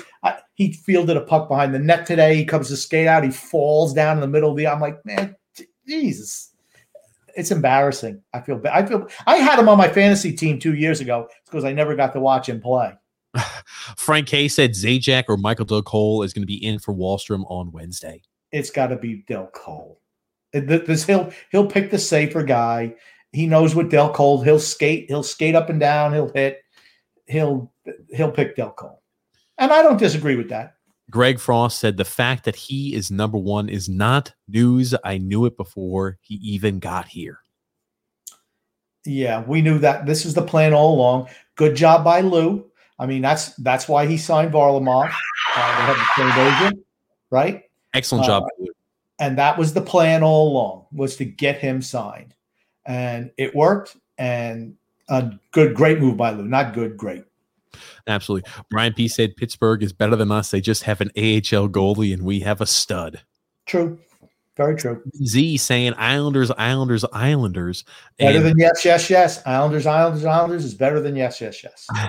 and we got a Twitter comment here. Uh, I I'm gonna mispronounce his name. It looks like a bunch of gobbledygook, but he said they make. Mizianum. Was that? Mizianum. Mizianum says they make it fun, don't they? I don't know. I, I mean, like I said, I had so much confidence in Sorokin today. I, I, I wasn't even concerned. I really wasn't. Boston's going to be a different story because they have goaltending, but this guy. Uh, I don't like Boston either. Again, like we talked about it, the series wasn't really that chippy. There's one player I do not like who I think is chippy as shit, and it's Malkin. I think he's chippy, and he again, like he, you know, you love to have him on your team. You hate to play against him. There's a lot of guys on Boston I absolutely detest. So uh, you talk about the anger and the blood boiling is even more in the next series against the Bruins. Again, albeit if the Islanders advance, which I think is a that's a foregone conclusion. You, you could take that to DraftKings. You could take that to Vegas. The Islanders will advance to the next round of the playoffs. I feel that. I feel that as well. Mark S said the game, uh, game five raised my blood pressure. Sorokin helped lowered it. Uh, Bailey's for the win, Bailey for the win, but none of this happens without Pelech. A great shutdown defense by him. That's right. We haven't even mentioned it. And I think the reason we haven't mentioned it is because Pierre McGuire and NBC Sports Network talked all night about how unbelievable Pelech is. We all knew about it, but again, like I feel like when they get a lot of press like that, there's no need for us to echo what everybody else is already saying. I, you know, I know a lot of people don't like Pierre McGuire. I do. Um, I have no problem with him. He sometimes he states the obvious, um, but there are little things that he mentioned. He mentioned it, uh, and I saw the play myself, and I'm like, "Ooh!" It was Andy Greene was going behind the net, and you saw the guy come in, and Andy Greene, knowing that he's not going to continue to skate away. He kind of cut back and he took the angle to, to, wall him off coming back the other way. That's a solid veteran play. And I'm glad he mentioned that. And then also they mentioned the same thing. And because I have these things written down as they happen. And then he mentioned the same thing about Malkin. I think I was actually, maybe it was intermission when they brought it up, how they skated out and all the Islanders chased Malkin. I was like, what the heck are you doing? And I'm glad they brought it up. But I mean, just little things like that. So I, I was going to say, I loved, I loved the point he brought up with Andy Greene. I thought that was so astute and that was so attentive because, right, Andy Greene knows he's going to have to work his way back to the middle of the ice, back towards the net. So he takes the angle and he cuts him off. So no matter what happens, you know, he's either going to have to take the long way around to where they've got reinforcements, or he's going to have to run right through Andy Greene. That was a great job and a veteran play there by Andy Greene. Again, we've talked about it. Andy Greene has had a really good playoffs as well. And he also brought up, you know, he got on the TJ and grumpy old man bandwagon early about, uh, you know, going high glove on Tristan Jarry. And he every single every single uh, telecast he talks about it. And then today he said the same thing. Where's his where's that glove hand? It's down by his ankles. I'm like, yeah, I don't get it. We've been talking about that since after game one. And again, everybody I think noticed it. Um, John Woody said, All hail the white whale yeah, it's it's a nice little rhyme. I like that. I don't like that nickname though because he's no longer the white whale. We have him. Always Yangri said they had to make it stressful though. I wasn't even I I don't know, I wasn't even stressed. I I when you have a, a civic goal the other way and your guy is just staying on his head I'm not. And when it went to overtime, I knew there was no way we were losing. No way. Sorokin's just too darn good. Daniel D said, "Yeah, Pelech really killed it. He's been outstanding the whole series. Yeah. Ah, he's up for contract, right? I was about to say the way he's played, I can promise you, his contract is just going it's just increasing, just on a slow increase, right? Every single game he's shutting down, you know, Hall of Fame caliber players like Crosby, like Malkin out there being a shutdown defender. He is continuing to increase what he will get paid for certain. There was an interesting spot in the game where uh, the referee let the Islanders get the last defensive change in Pittsburgh, and Sullivan was losing his mind. I don't blame him, honestly. You can't send Pelech out there because Crosby and Malkin were out there. It was a late change. And he's that's the home team isn't even getting that benefit. I mean, that's just not good officiating. I would out. Oh my gosh, Grump! There was something I pulled up that I wanted to show you. I forgot about it. I'm glad I looked through my other tabs. Just take a look, see at this, Grumpy. May 24th, 1980. Nystrom scores in game six against the Flyers. Tonelli to Nystrom, he scores. May 24th, 2021. Josh Bailey scores the overtime winner against the Pittsburgh Penguins. Grumpy. I remember where I was on both of those goals. That was that first one was Saturday afternoon game. Fantastic. Mm-hmm. Oh, greatest greatest moment ever as an Islander fan was that win. Was that game and that win. The first cup. Nothing else even close. Nothing else even close. Even the other cups. Nope. That first one and Bobby Nystrom scoring that. I'm getting goosebumps now just thinking about it. I do every time I think about it. It was great. You were not the only one, grumpy old man. That is for certain. Um, Brian J joking around since Leo's going to get himself a three year deal now. I don't. Yeah, I mean, I hear they have concessionaires. They need concessionaires in the new stadium, so they figure they'll sign them up for three years. Uh, Future Champions also says Varley was a beast last year in the playoffs. We can't forget that, but I never felt like they were being like uh, they were being saved like tonight. Goes to show. Yeah, here's the thing: Sorokin is just more talented. He's so athletic in net. That's what people don't realize. It's not just about the technical things that he does, which have been helped by Mitch Korn and Piero Greco. Uh, it's the fact that that athleticism teamed with that. As I've mentioned on this podcast numerous times before, they can take an average goalie and make him very good, which they did with Varlamov, which they did with Robin Lehner, which they did with Thomas Greiss. But you take a guy with the raw tools and the talent that Sorokin has, they can turn him into an absolute star. I mean, you think about his regular season numbers, right? Where, oh, he struggled this, he struggled that. His numbers were fantastic. Yeah. I mean, he had a couple of games the whole season. Where I mean, the first game against uh, oh the Rangers wasn't it the first game of the year against the Rangers when he played? No, I, I, can't remember who the first game of the year. I don't think it was against the Rangers. I can't remember who it was, but I remember he got thrown in there after Varlamov took a shot up high there from Cal Clutterbuck. I can't remember who it was or what game it was against. Yeah, I think it was the ball. Um, oh, maybe it was the. I don't remember. Grump. It was so. I, I it, was, it, it, doesn't matter, but the whole thing was, was the Capitals or the Penguins. I can't remember. He had a couple of games where he gave up a lot of goals, but other than that, he was really good. I mean, and you wanted to see him get better as the season went on, and he did. And just the improvement in certain things he does, the rebound control, uh, his positioning. I mean, sky's the limit for that kid, really is. I just wish he was 22 as opposed to 25. Oh, just stop, Grump. You're ridiculous. Adrian B says, Hey guys, what's up? How you doing? What do you got to say to Adrian Grump? Yo, Adrian, we did it. Yo, Adrian, we did it. Ashley Ashton Moss with a YouTube comment says, Where do you guys think this game by Sorokin ranks in Islanders playoff performance history, Grump? Mm, um, maybe top 10. I mean, he was great today, but we've had some great goaltending. Billy Smith against Edmonton the year we won the cup, he stood on his head and he was more fun to watch, honestly. I'll be honest, I love watching Sorokin. This is the first time we've had a goalie like him in quite some time, like with those cat-like acrobatic saves. The first time we've had, um, seriously, the first time we've had a goalie like that in years. Do you remember what I said a month ago when I said there's three people, there's three players on the team that I'm willing, maybe four that I'm willing to pay money to watch: Matt Barzal, Oliver Wahlstrom, Noah Dobson, and this kid. That's what I said. There, I'm willing to pay money to watch them. Everybody else, you just throw in the, in the hopper. We don't need them. But well, these kids are special. They're special. Well, they definitely, they definitely have been special. Sal P said, "Wow, Sorokin stole the show. Can't believe the king of the secondary Sisbury's another winner. Unbelievable. We played rope a dope. We sat back, took all their best punches till they tired out and stole it.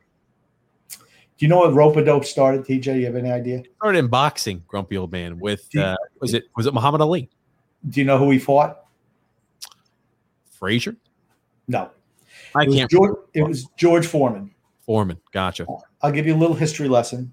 Uh, you know, Frazier and Ali had uh, a trilogy of fights, but uh, I believe at that time it was only the second. Uh, would think Frazier had beaten Ali then Frazier wound up fighting um, Foreman, I'm not. I don't think they fought. I don't think Ali and Frazier fought in between, but and George Foreman just knocked them out, knocked them down six times in two rounds, and George Foreman was just he was destroying everybody, and he, then he fought Ali. Every Ali's finished over the hill, and Ali just took all his punches. That's one thing that a lot of people don't realize about Muhammad Ali. He could really take a punch. Yeah. Um, and he was a huge guy. I met him once. You don't think when you look at the films, you're like, man, look at how fast he moves. He looks slim. Six, was he six foot two, six foot three? He was six foot four. Wow. And he was huge. I mean, big, big hand, big guy. I was like, holy crap. I couldn't believe he was that big. When you see a guy that big and you see how fast he was, it's like, holy crap. Um, but long story short, he let George Foreman punch himself out. They fought in Zaire, Af- Africa, and the temperature was in the hundreds. And uh, in the eighth round, he wound up knocking him out. Mhm. Alexander says, I think Pierre McGuire has a love affair with Leo Komarov. He go whatever he's lo- he loves Lou and he loves Barry. By the way, Here, here's my question: Do you think he's going to be fighting over that love affair with Brad Marchand in the second round? I know he likes the taste of Leo Komarov, so uh, maybe you're going to have a love squirrel.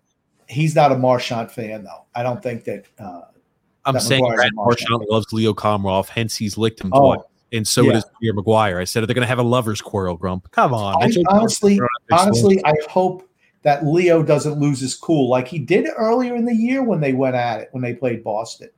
He took a couple of bad penalties going after Marchand. He's going to have to keep his head.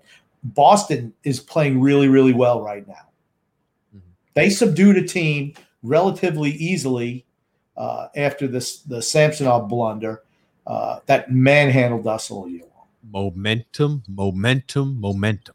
Power, speed, and momentum, grumpy old man, as Dr. Disrespect would say. Uh, Sally Balls there says Tristan Sorry was outclassed. I like the nickname Tristan Sorry.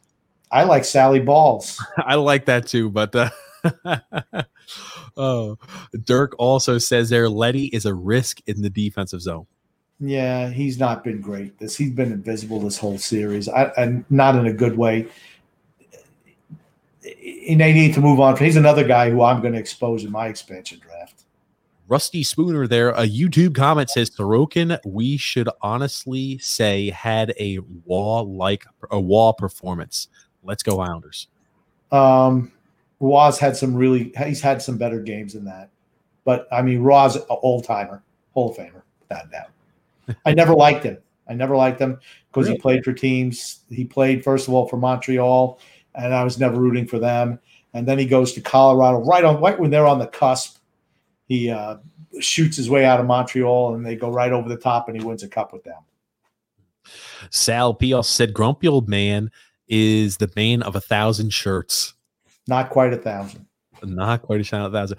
Islanders fan for life says, "Hey, what's up? How you doing, Islanders fan? There for life." Um, the Wicked Fifty Cal also chiming in with another YouTube comment says, "Completely agree. Uh, Bobrovsky was the high price mercenary with the great resume. Uh, Drager uh, was is it Drager? I, I Drager, right? Uh, uh, Drigger. He's, I think it's Drieger. Drieger, I think it's Drager. I'm sorry. Uh, was the backup, but played very well in the regular season. But Coach Quenneville went with the third goalie in the must-win game. Think about Yeah, that. Spencer Knight, Spencer Knight played less than 10 games, and they're like, here you go. We're rolling you out here, Spencer Knight. Spencer Knight is unbelievable. Yeah, but think about it. Why did he do that? Because the other guys weren't getting the job done. They were getting lit up. That's what that's what Pittsburgh needs to do. It's like, you know what? We're going to roll the dice with somebody else. You're not getting the job done. And you know what that does? That wakes the whole team up. It really I mean, I'm not even going to blame the Pittsburgh players because they played about as good a game as you could play today. And your goalie just couldn't make a necessary save. And if he's not shooting himself in the foot by passing it to guys in the slot, I mean, just you know, he's just he's just not the answer for them. I don't disagree there. Um, Robin Stewart said, didn't Varlamov set a shutout record? Question mark. That's a good point. But in the same Yeah, for minutes, for consecutive minutes. I don't care. He's not as good. I don't care. A lot of stuff is circumstance. What were the teams that he was playing? Right? The Rangers, the Devils. Okay. What happens when you're playing a good team in a must win circumstance? This kid gets the job done. Varlamov didn't. Those are just facts. Mhm. Um, Tom, uh, Tom White also saying McGuire is a tool, worst guy to ever have on a broadcaster. See, I think he's entertaining. I don't I don't dislike him. Like a lot of people don't like Dick Vitale, which I don't understand either. Uh, he's entertaining and he gets people excited to watch the game. Here's the thing about Dick Vitale, man, oh man, you can just tell he's towards the end. That's all I'm going to say about Dick Vitale. He's in his 80s. Oh, I know, I know, no. I'm just saying he's he's towards the end there. Struggles a little bit there pronouncing things. It's the same thing with Lou Holtz. I love Lou Holtz, but uh, you know. You ever listen to yourself pronounce things? Oh, Grump, don't do that to me. Please don't do that to me. Anyway, moving right along there, John Whitty said, "Dump the Grump. He's always the uh, the Debbie Downer. I don't think Grumpy has been Debbie Downer at all today. Okay, if you can't admit that we were dominated today and lucky to win, I can't help you. Honestly. Yeah, I mean, that's that's what happened today. Mm-hmm. John P there said there is no way we should have won tonight. However, we have Sorokin. His new nickname is Ilya the Difference Sorokin. Should I copyright it?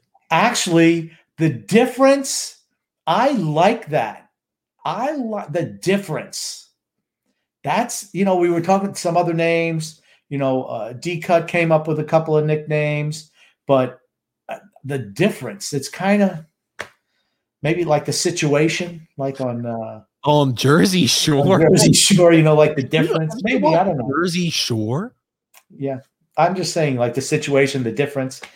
I don't know if I copyright it yet because maybe something else will come up. You want to talk about, you know, uh, young items, Grumpy? Now, did you happen to see a Wendy's commercial that said "secure the bag" in the first? I think in the first period, they had a Wendy's commercial about securing the bag. What the hell does that even mean? When I saw that commercial, I just thought, I'm like, what does Grumpy think securing the bag actually means? It means get I the goods. I think it means get the goods. Get the goods. This is where we need Paige. If Paige wasn't busy, we'd have Paige stump the grump segment, secure the bag grump. I'm not sure you'd know what secure the bag means. I have no idea. It's a Wendy's commercial. So what?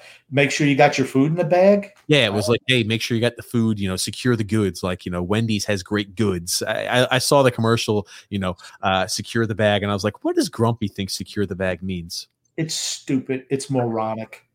Anytime that I have to think about what your product is or what you're trying to do, you've lost me.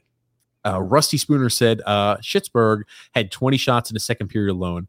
Freaking crazy. 50 shots on net and 85 shot attempts today. Yeah. And I think we had maybe 30.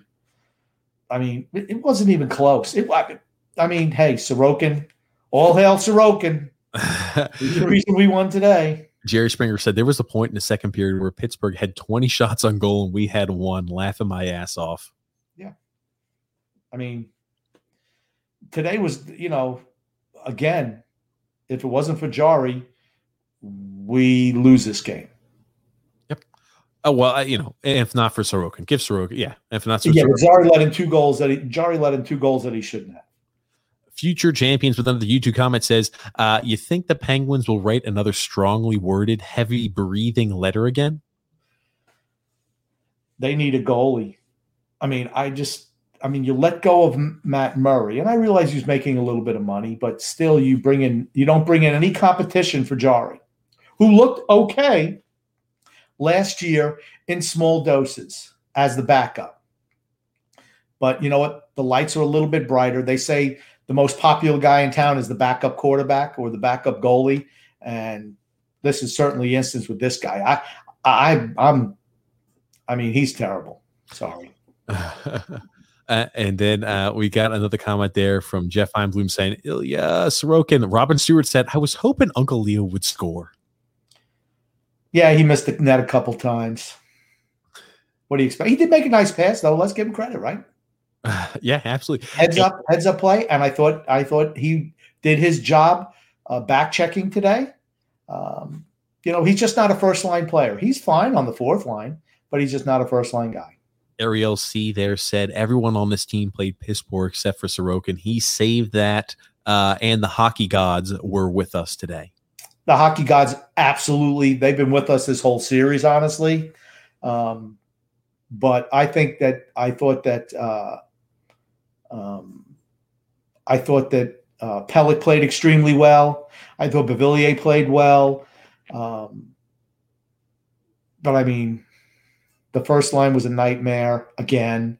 Barzal showed showed glimpses, and when we had the power play, I love the puck movement when we had the power play of uh, Barzal, Dobson, Pageau, Eberle, and Beauvillier. I thought our puck movement was really good. We didn't score, but at least we had time in the offensive zone, which is pretty much the only time all game. Rusty Spoon also said we had the most hits though tonight, 47 hits. Well, I like being physical. I like hits, especially in a long series. That being said, what does Coach Joe Quenneville say? If you're having to lay 70 hits a game, that means you don't have the puck. Now, one instance I saw, um, Dobson got knocked on his keister by Yes. don't know who it was, and Martin came in and cross checked his guy three times, and I'm like, man, ease off. The referee's looking at him. I'm like, man, be smart, man. And finally, he stopped after three cross checks. He very easily could. He could have easily gotten a penalty there, and that's the last thing you wanted is give them a power play. Yeah. Yeah. You think about it. Uh, Holt takes his one power play goal, and that game is completely changed the momentum of that game. Jeff Feinblum also says there, Beauvillier was awesome tonight, too. Yeah, um, like I said, Guentzel just uh, mind-boggling, uh, marking his man coming back in the last minute of the first period, and Jarry once again nowhere near covering the short side goal. Beautiful shot though, and he's always hustling, right? I mean, think about it on the game-winning goal. Jarry shit the bed, of course, but what caused him to do that? The aggressive play of Beauvillier skating from his blue line all the way down and putting the pressure on Jarry, and he just. I know why he passed it to Bailey there's no way he's going to shoot from there in the slot. He's probably looking to pass out. Maybe that's a thought process. Oh gosh. Uh, Robin Stewart also said nice second effort by Bailey because the puck was bouncing. He had his, his stick checked uh, on the first shot attempt as well. Again, you're not going to see me complain about that. It wasn't a great shot attempt. He stuck with it. I mean, I think it was more Jarry's mistake than Bailey's excellence on that shot. Again, if, if Bailey buries that top shelf, I'm like, holy crap, what a shot by Bailey. Uh, that being said, um, you know, it was it was definitely lucky that you know Jarry misplayed it from start to finish. John Woody also said, "Good teams find ways to win, like we did." Let's go out there. He's 100 percent right here. Good teams do find ways to win, even when they're outplayed. That's, we that's what championship caliber teams do. The thing that we bring to the table is we are mentally strong as a unit. I don't, I, and I think Pittsburgh actually, as a team, was mentally strong today too. I thought they played really, really well. And the goalie, again, I mean, think about how they've come out and played hard, even with that guy in goal.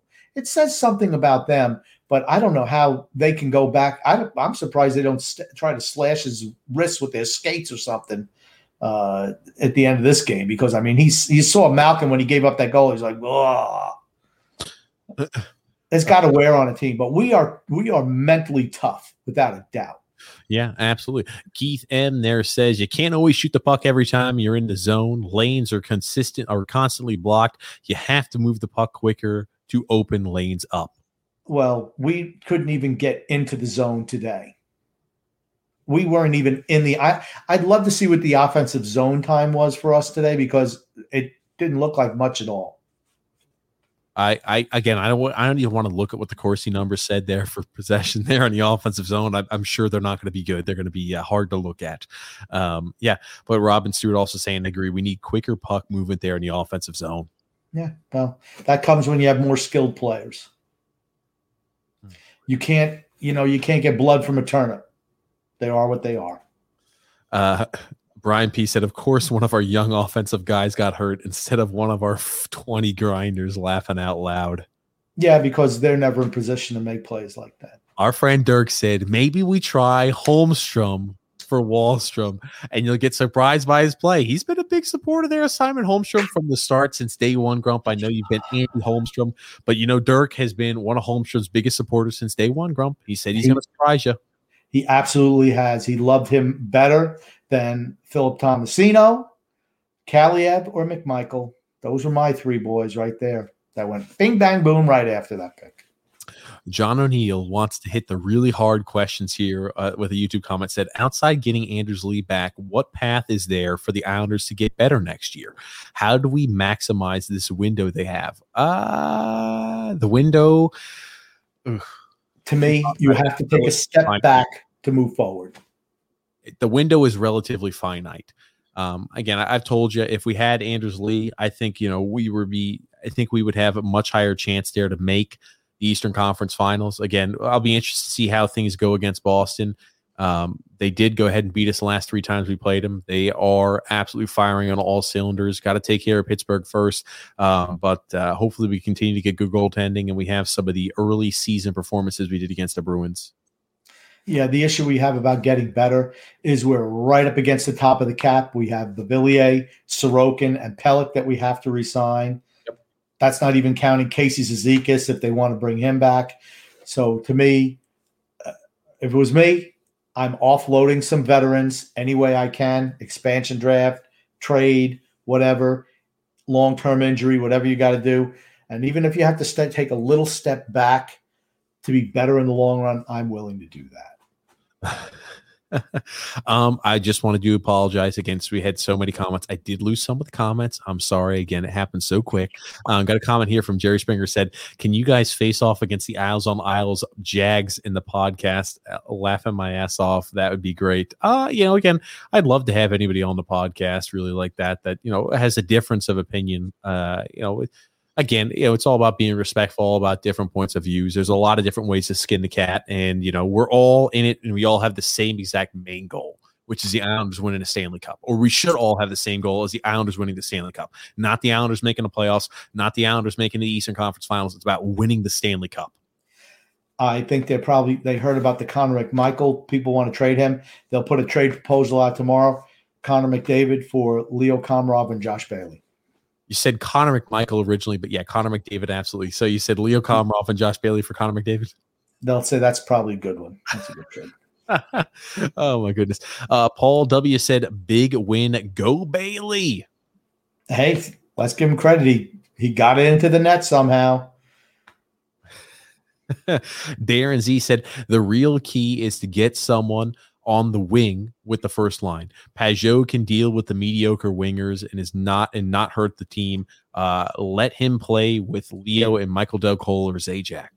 Well, that was before Wahlstrom got injured because I've been saying I want Wahlstrom on that first line with Barzal. Barry didn't want to do it. He wants to leave him down on the third line. I, That I- go ahead. I'm sorry. go ahead. Go ahead. Go ahead. Uh, yeah, that's what I want. I want Barzal's creativity and Wahlstrom's shot. One thing, Wahlstrom's going to shoot the puck and he's actually going to get into the offensive zone, not like Leo Komarov, who kind of stops at the red line. Uh, yeah, and I will I'm tell you. being facetious, of course. Oh wow, I know you are. I will say this. I you know now that I'm thinking about it a little more, I wouldn't be shocked if I think it should be Michael Dal Colle, but I wouldn't be shocked if Zajac gets a start just because the Zajac connection with Kyle Palmieri and uh and uh Jean Gabriel Pageau. That's the only thing that wouldn't shock me. Again, we have no idea how long Oliver Wahlstrom is going to be out. Knock on wood that it's going to be only short term, a game or two. He'll be ready next series. Yeah, we can only hope.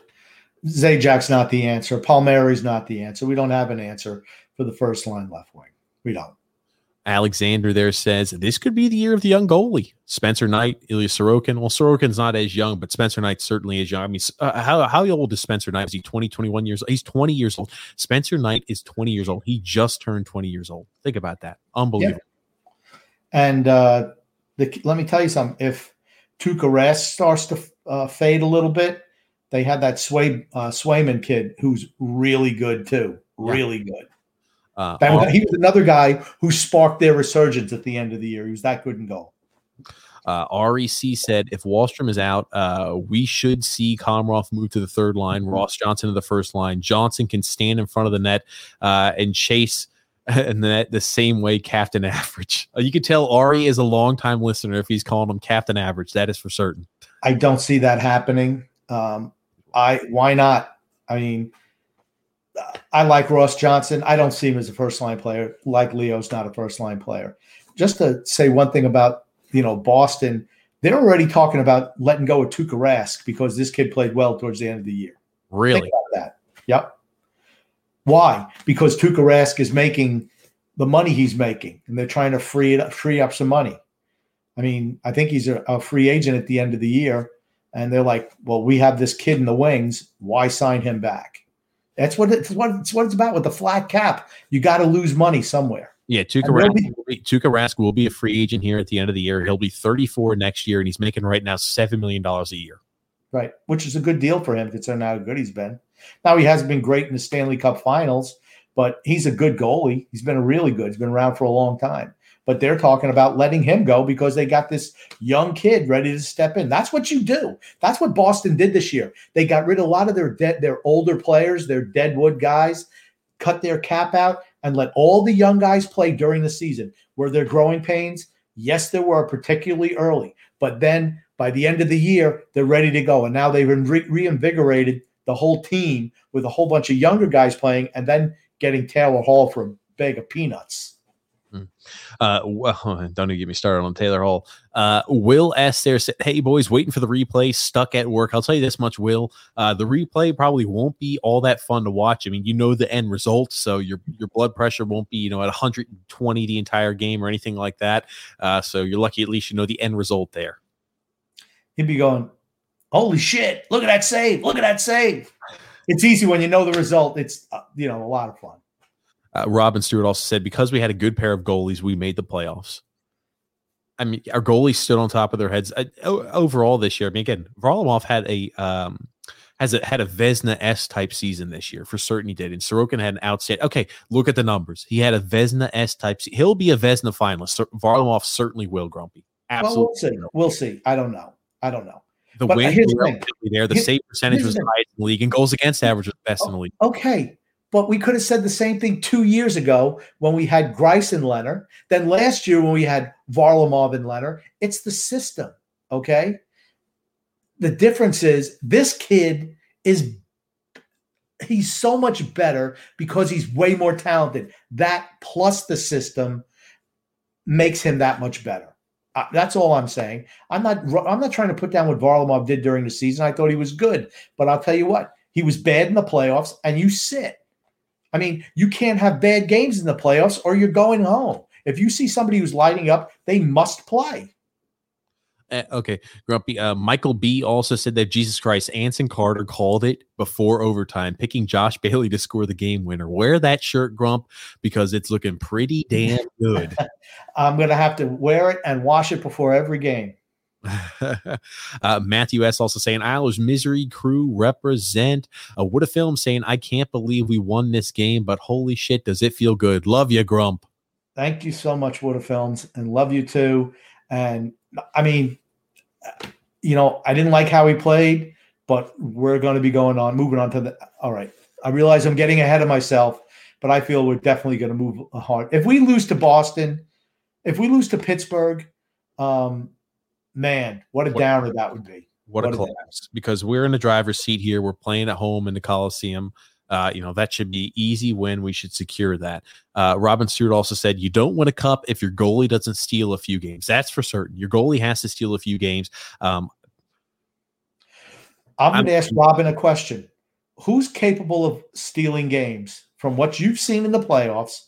Which goalie is capable of stealing games? Even during the regular season, did Varlamov really steal games? Was he making spectacular saves? No.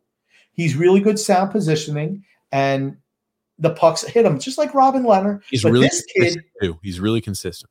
Right. But this kid is able to make saves that Varlamov can't even dream about. That's the difference. That's why he needs to play. What a film said, I shit you not. I was holding my Bailey jersey like Linus to his blanket. Very good. Very good. and also congratulations there, Matthew S. I appreciate it, and also Shane Haley, uh, Hanley. I appreciate the early birthday. Thank you. Um, that being said, Grumpy, moving right along. Uh, Jerry Springer said, "Me and TJ are both May Gemini's." Oh, that's, That's right. Nice. Yeah. I hate May. It's the worst month of the year. Oh, goodness gracious. Um, My, my wife's birthday is in May. Um, yeah, yeah, Mother's Day is in May. yeah. My Uh, dad's birthday used to be. It was well. It is in May. He's passed away, but it was in May also. I hate May. It's terrible. Jerry Springer said TJ and Grump or anybody else listening. DiPietro in his prime before getting injured versus Sorokin right now. Who went Sorokin every day of the week? Yeah, DiPietro. No, sorry. I again, like I liked Rick DiPietro. Again, I love him more as a person than I did as a player because uh, you know it's unfortunate what happened to him injury wise. But I like him more as a player. I like him more now after his playing career with the Islanders. We traded away a future Hall of Fame goalie. Don't remind me. And put Rick, Di, Rick DiPietro in there because Mike Berry, Mike Milbury liked his attitude. Well, Rick, and didn't we also go ahead and trade away Spezza? Or no, that no, was the that was, that was after. That was that was that was where we got this was this was when we got rid of uh Jokinen and Luongo for Mark Parrish and Oleg Kvasha. And we could have drafted either Dany Heatley or Marian Gaborik, and we picked Rick Pietro with the number one pick in the draft. Yikes. Um, what a film said Linus as in peanuts, TJ. No, I knew the peanuts. I knew as soon as he said Linus, it took me a second. As soon as I read it, I'm like, oh yeah, as in you know, peanuts there. They've got um Charlie Brown, right? Oh, anybody else through that comic strip you know? Uh, is it Charlie Brown? I know Linus was a dirty kid who always had the blanket. No, that was Pigpen. Oh, Pigpen. Linus was his friend who used to carry the little blanket. I remember they had the bird. I can't remember his name. The yellow bird. Woodstock. Woodstock. Woodstock. They had the dog too. What was the dog's name? Oh shit! You got. I don't remember the dog's name. He had the dog. Crap. Snoopy. Snoopy the dog. That's right. Snoopy the dog. And I remember they had the girl too who had like the little yellow hair that used to take the football out underneath Charlie Brown. I remember Charlie Brown and Linus. It was the okay. only thing I remember. I thought I remember. You don't remember anything correctly? The one who used to hold the football and pull it away was Lucy Van Pelt. Oh, I never She had black hair. Charlie Brown's sister was the one with the blonde hair. Then you had Pigpen, Peppermint Patty, you had Snoopy. Oh my God, you're embarrassed. And then the teacher's going, oh, wow, oh, wow, oh, wow, oh, wow. yes, ma'am. And then Schroeder, he used to play the piano. Oh yeah.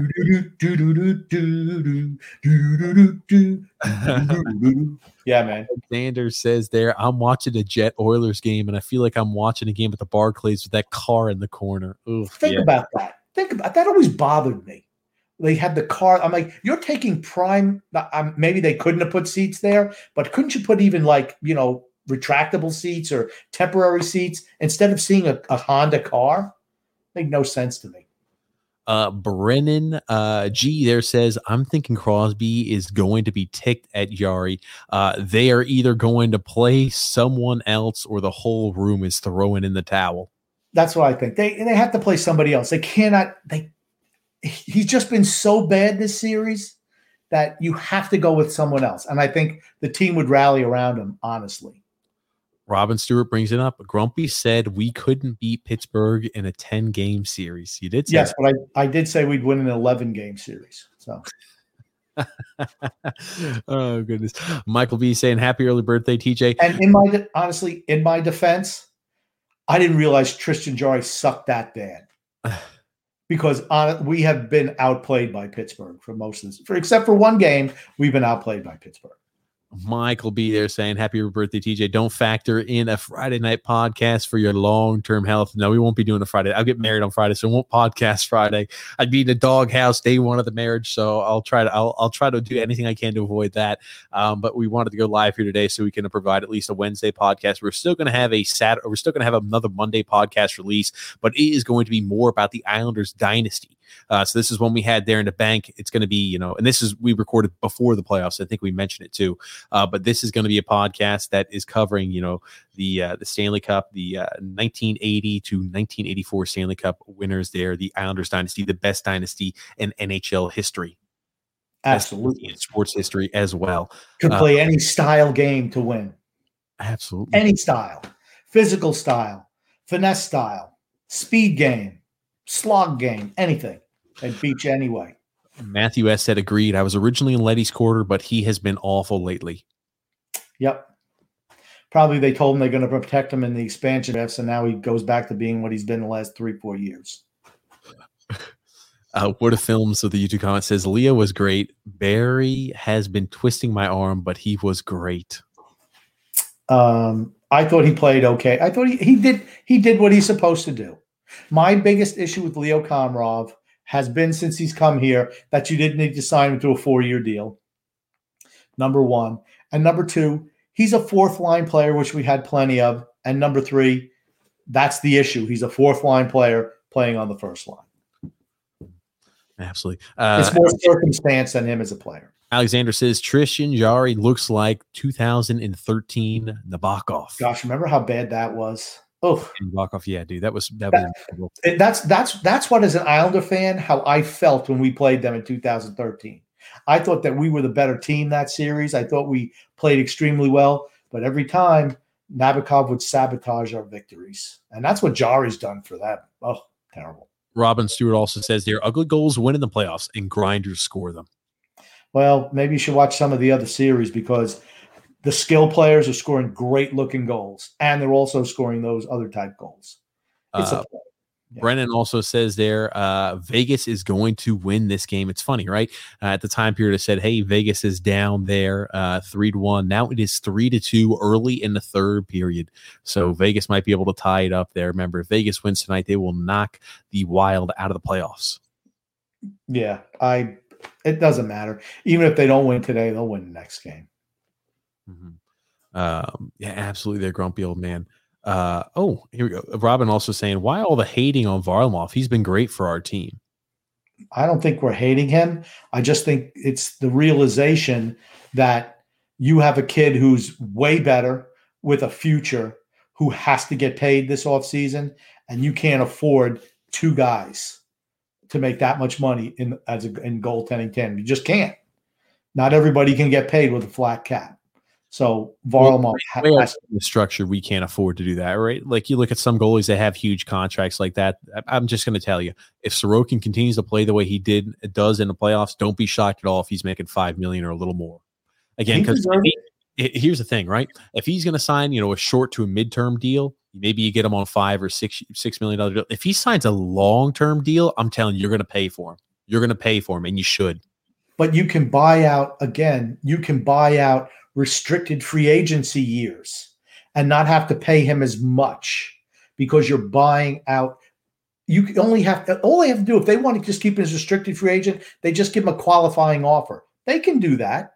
It's dumb, but let's say you sign like where the let's say you only have to pay him three million dollars and he's restricted for how many other years. Instead, you give him more money up front and you buy out free agency years. So you give him five million per as opposed to seven. We, have gone, over this. We've gone over this. You and oh, I. You, don't, you still don't understand what I'm talking about. You and I disagree on this on many different levels. We'll never because you don't understand it. I, it's, no, it's not because I don't understand it. I've told you before, Grump. That's not how teams do it, though.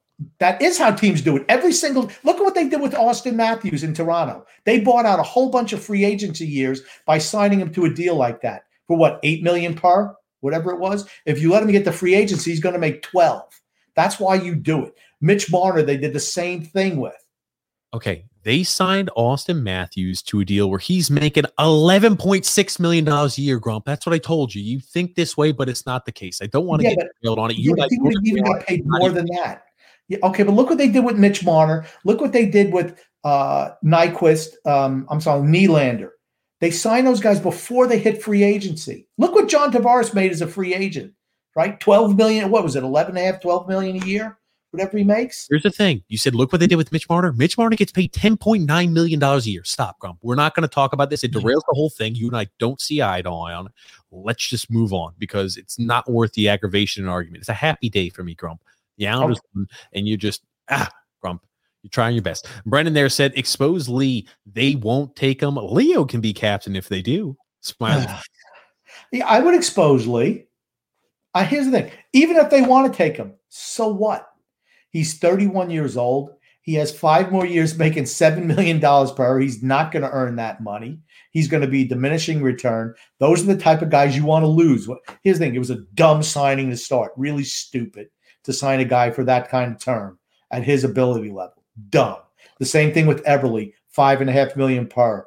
Dumb for three more years they don't age like wine they age like vinegar and that's why you want to lose some of those contracts. That's what you want to do. And it's like grumpy mentions the same points every time. Because it's true. Because it's true. Brian m there said you need two great goalies. Not true. Not true. You need two good goalies. I'll tell you one thing. I think any good goalie or average goalie excels in this system. I, I really yeah. do. I that's one thing, right? We talk about you know certain like flaws in Barry and like coaching staff and uh, management. I'll tell you one thing that is a huge plus. No matter who we throw out there in net, I feel 110 percent confident that Piero Greco, Mitchell Korn, and Barry Trotz will have it to where that goalie can succeed even if it's the backup goalie, if a guy like Sorokin gets hurt and Varlamov's no longer here, I feel the backup, no matter who it is, will be successful just because the system we play and the great, excellent coaching staff we've got there in that. Now, what's the thing that gives our system trouble? Teams that are real aggressive on the forecheck. That's why you see when Pittsburgh is real aggressive on the forecheck, that's why they're getting 50 shots a game. That's not our style. Okay. We're to hold teams uh, not to 50 shots a game. Okay. And certainly not prime scoring opportunity shots like they had today. That's not our style. Absolutely. Um, also got it here. REC there said Ross the line number one. He's a big fan on Ross on the first line. He is nearly the same player as Anders. Komarov can muck it up there on the third line. Uh, if Zajac or Michael Dal Colle is on the third line, we will only have the second line with any sort of chance to put up points.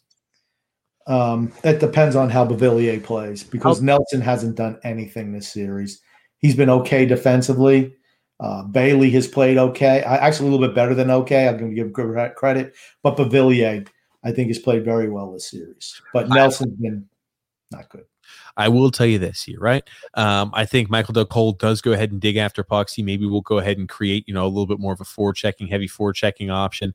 Uh, maybe he'll go ahead and draw some pucks loose there. And again, you know, with Pageau and, and Palmieri, maybe they're able to put a few of those in the net. So we'll see there. I, am just, I, I, I think he might go Zajac. I'm not a big fan. I want Michael Dal Colle in there.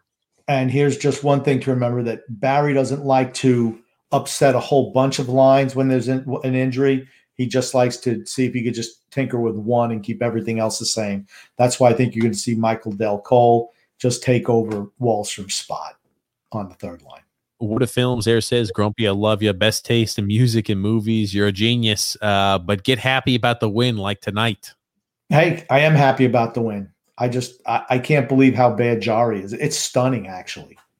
I'm about to say Grump is all such a Debbie Downer sometimes. Alexander and also Brendan, they're wishing me congratulations and good luck. I do appreciate it. Thank you. Um, and David D said shades of David Volek in 1993 versus the Pittsburgh Penguins. Yes, this time it's Josh Bailey in 2021. It was David Volek.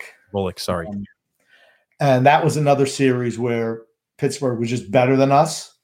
They were certainly the better team, and Turgeon was out and we somehow managed to win. Glenn Healy was fantastic in that playoff series. Barrasso was a little bit shaky on Pittsburgh's end, and uh, the Kevin Stevens injury in Game Seven really shook Pittsburgh up. And I think that's what cost them, honestly. But they, we were up by two goals, I think, with five minutes to go, and they came back and tied it, send the game to overtime. I remember watching that game. That was a Friday night game.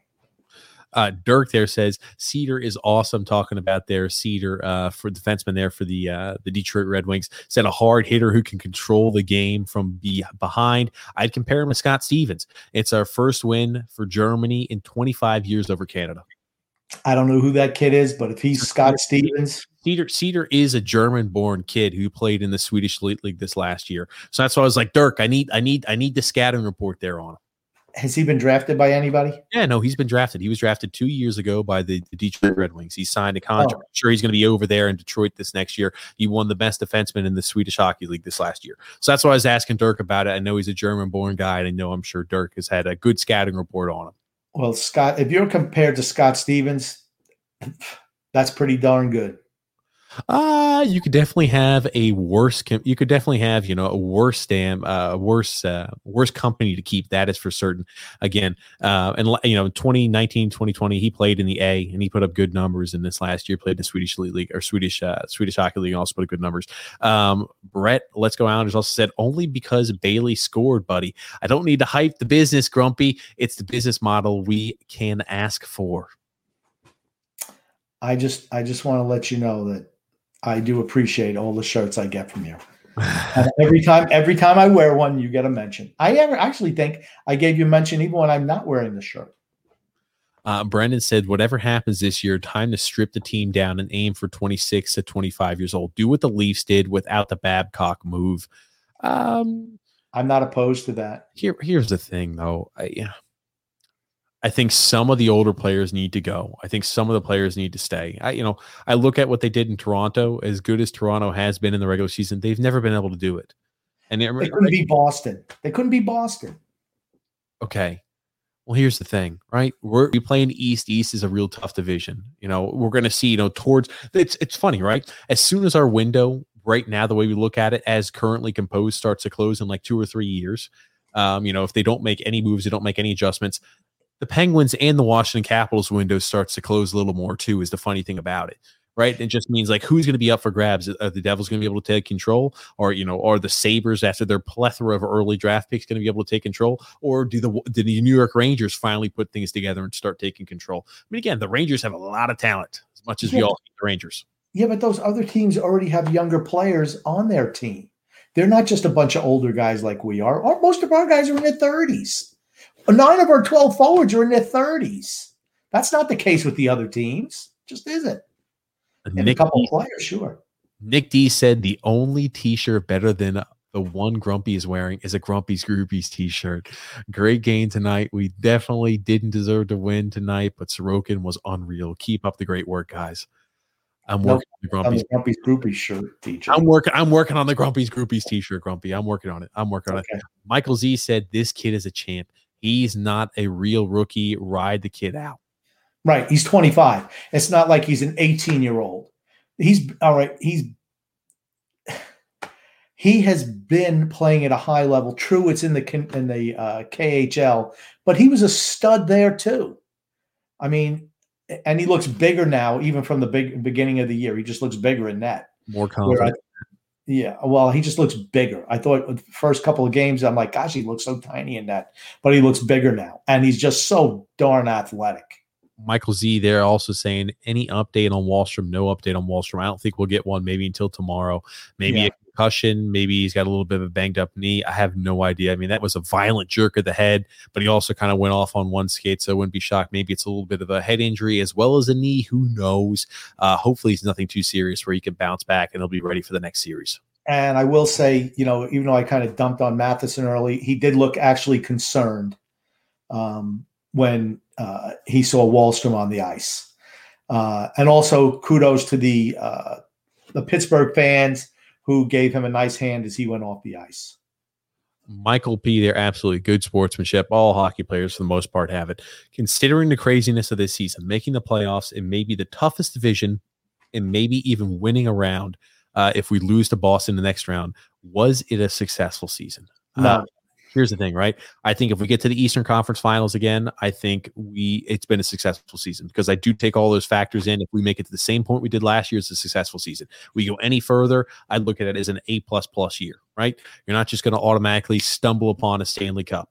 I think, you know, Stanley Cup is S tier, the absolute best of the best. If you get knocked out, okay, if we get knocked out in the first round after being up three games to two, going home to the Coliseum in game six, man, oh man, I don't put this as a successful season. I'm sorry. This is a, this is a, it's a surefire thing. I think there's no way we lose to the Pittsburgh Penguins in game six at the Coliseum. Yeah. Um, unless we get back to the same spot we were last year, I don't consider success. I just don't. You're supposed to incrementally take steps up, not go back. I remember we're an older team, so it's not like we're going to have so many more kicks at the can with this group. Yeah, I mean, like we'd obviously have to go ahead and make a few adjustments and make modifications. Um, absolutely. Uh, here we go. Michael Z also saying not looking forward to Taylor Hall. He's been really good for them. Really good. Really good. And Wood of Films also saying without scoring a goal, Barzal helped the Islanders win. Um, I thought he looked okay today, but they've shut him down. And I'll tell you what, Boston was the first team this year to say, you know what, we're going to put two guys on him all the time and make somebody else beat us. They were the first team to do that. And if, you know, I feel we're going to be Pittsburgh too. If we play Boston, uh, expect to see more of the same. I mean, it just is what it is. They're going to say, let somebody else beat us.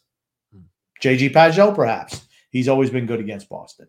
Well, I'll tell you one thing. Uh, you know, JG Pageau wouldn't mind him getting hot because he's a guy when he gets hot, watch out. The same thing with Beauvillier. That was an excellent goal by him. Uh, that right? If if if uh, Beauvillier start to get hot, watch out. Same thing there with Eberle. Again, Eberle's putting the forth a few goals here of the last few nights. So yeah, uh, he's. But I'll tell you what, he's missed.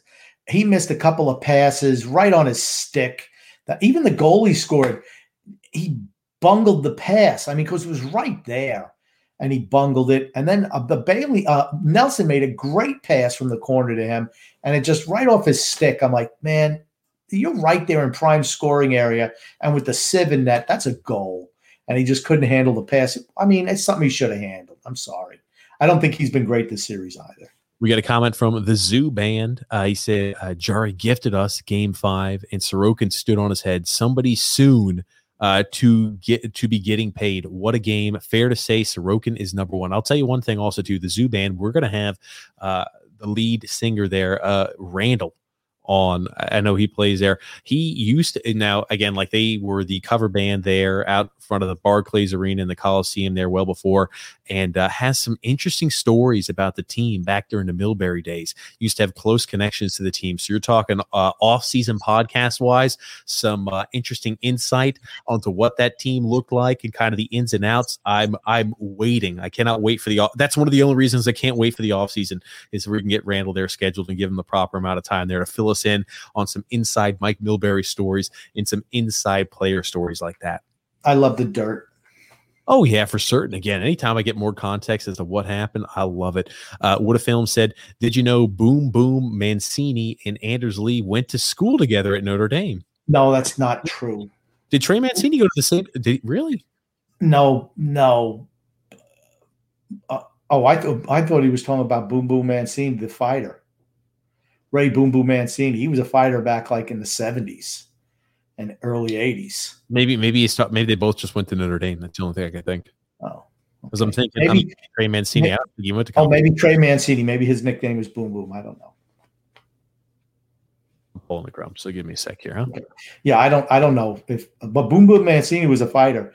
Uh, he killed the guy in a ring, Duk Koo Kim. Uh, it was on a CBS fight uh, Saturday afternoons. They used to show fights on TV, and he knocked him out, and the kid wound up dying. And uh, he was a champion for a while when they had the alphabet soup champions. I forget what his. I think he was a. Yep. So here it is. Yep. It's Trey Mancini. Boom Boom Mancini. He's referring to as Trey Mancini. He did play okay. back in 2013 in Notre Dame, and so did Anders Lee. Yeah, Anders Lee was a good. Wasn't he? A, didn't he play baseball as well? Or I know he played football. Football. Okay. He was a three store guy, a three sport guy, but I knew he was really good at football too. Uh, okay. Yeah, absolutely. Uh, uh, D Cut said, I know Brett York, uh, Yormark's Twitter burner account. He thrashes the Islanders daily. Frank K can confirm this. Now, who is Brett Yormarks? The name is so familiar, but I can't remember. I I don't know. I was about to say, uh, we'll is- have to talk to D Cut off the air on that because I'd like that. I love any type of dirt information that we he's, can get. He's the CEO of the Brooklyn Nets. Oh well, yeah. I'm not surprised at that. Okay. Moving right along, Minnesota was outshot 22 to 1 in the second period there by Brendan. Holy crap. Yeah. I mean, Vegas is better than they are. It's just, you know, just sorry. And Brendan also says, "Don't touch the money. We haven't won anything yet." I, I, just think this is a surefire thing. I really do think this is. Uh, I'd be shocked if the Islanders don't advance to the second round of the playoffs. The thing is that the whole thing with Pittsburgh is the way that they're losing. When you can't when you can't have any faith in your goaltender to make it to just not just do something dumb to lose games, it's got to be real difficult mentally. Uh, Phil Fax also said Varlamov's three game shutout streak was against the Rangers, the Rangers, and the Capitals, two of the top 10 teams in scoring this year. Yeah, but we absolutely own the Rangers this year. Absolutely own them. Yeah. And again, whether it was Varlamov, Sorokin, we played really well against Rangers. That is for certain. Um, uh, that being said, always ride the hot hand. In this case, Sorokin. Right. Mm-hmm. That's what you should do. Ride the hot hand. Uh, and the zoo band there, uh, Randall also said, "Here's a question: How far does Pittsburgh go if Sorokin was on their team? They go to these conference finals. If they had a good, if they had a goalie they put pressure on teams offensively. They really do. I mean, they've hemmed us in our own end pretty much the whole series. I mean, you know, I mean, thank goodness we have Sorokin. the two games when Varlamov played, they beat us. When Sorokin plays, we win. Uh, Mario there says Cole Caufield was also there for the taking. He's better than Kaliyev, Tomasino, and Michael. I'm not sure I'm going to jump on it again. Like I know Cole Caufield's numbers are tiny. He's midget. He's like five foot six, five foot seven. But the numbers he put up there this year at the University of Wisconsin were gaudy. 31 games played, 30 goals and 22 assists in college. Um, and again, this year he's he played you know a few games there in the A. Played two games in the A, had three goals and assists. And this year uh, for the Montreal Canadiens, 10 games played, four goals, one assist and again, he's playing there also in the playoffs as well. So again, Cole Caufield making an immediate there impact uh, is a little bit smaller though for certain. Again, a guy maybe you know he's got the uh, Alex DeBrincat type feel to him. Yeah, he wouldn't fit on this team. He'd never play on this team. He wouldn't even be up if he was on this team. His size would limit what he could do defensively. So he would. Coetta score there says with the YouTube comment says game five might have been the worst game I've ever seen Leddy play as an Islander. Ooh, he's not harsh. been he's not been good this series. He hasn't been. That is harsh. Um, Jerry Springer said, I love when Lou from the landline calls in and TJ gets overly excited and Grump rolls his eyes and groans and it gets visibly uncomfortable. So funny. Uh, the difference in your guys' reactions is hilarious and noticeable. Uh, but why does the Fugazi Wish.com version of Lou speak with a British accent? Laugh my ass off. Y'all notice that? I, th- I think he's I think he's from I think he's from overseas. I'm not sure. Um, but no, I wouldn't call him the wish.com version of Lou. I love him more than Lou Lamoriello. He gives the real answers that Lou won't give. We'll sometimes get some real answers out of him. I love it. It's Fugazi, not Fogazi. Okay. Oh, sorry, Fugazi. Sorry, Grump. Forgive me. And he, I think what he's trying night. I'm sorry. Forgive me, huh? He's trying to speak with that, uh, you know, Connecticut, Providence area accent that Lou does. That's what he's trying to do. and I think he does a damn good job of it too. I do too. I enjoy. It. Brennan said Darnell Nurse just had a four minute and forty second, four minute and forty seven second long shift. Holy crap! How could how good could he have been for a four minute and forty seven minute shift?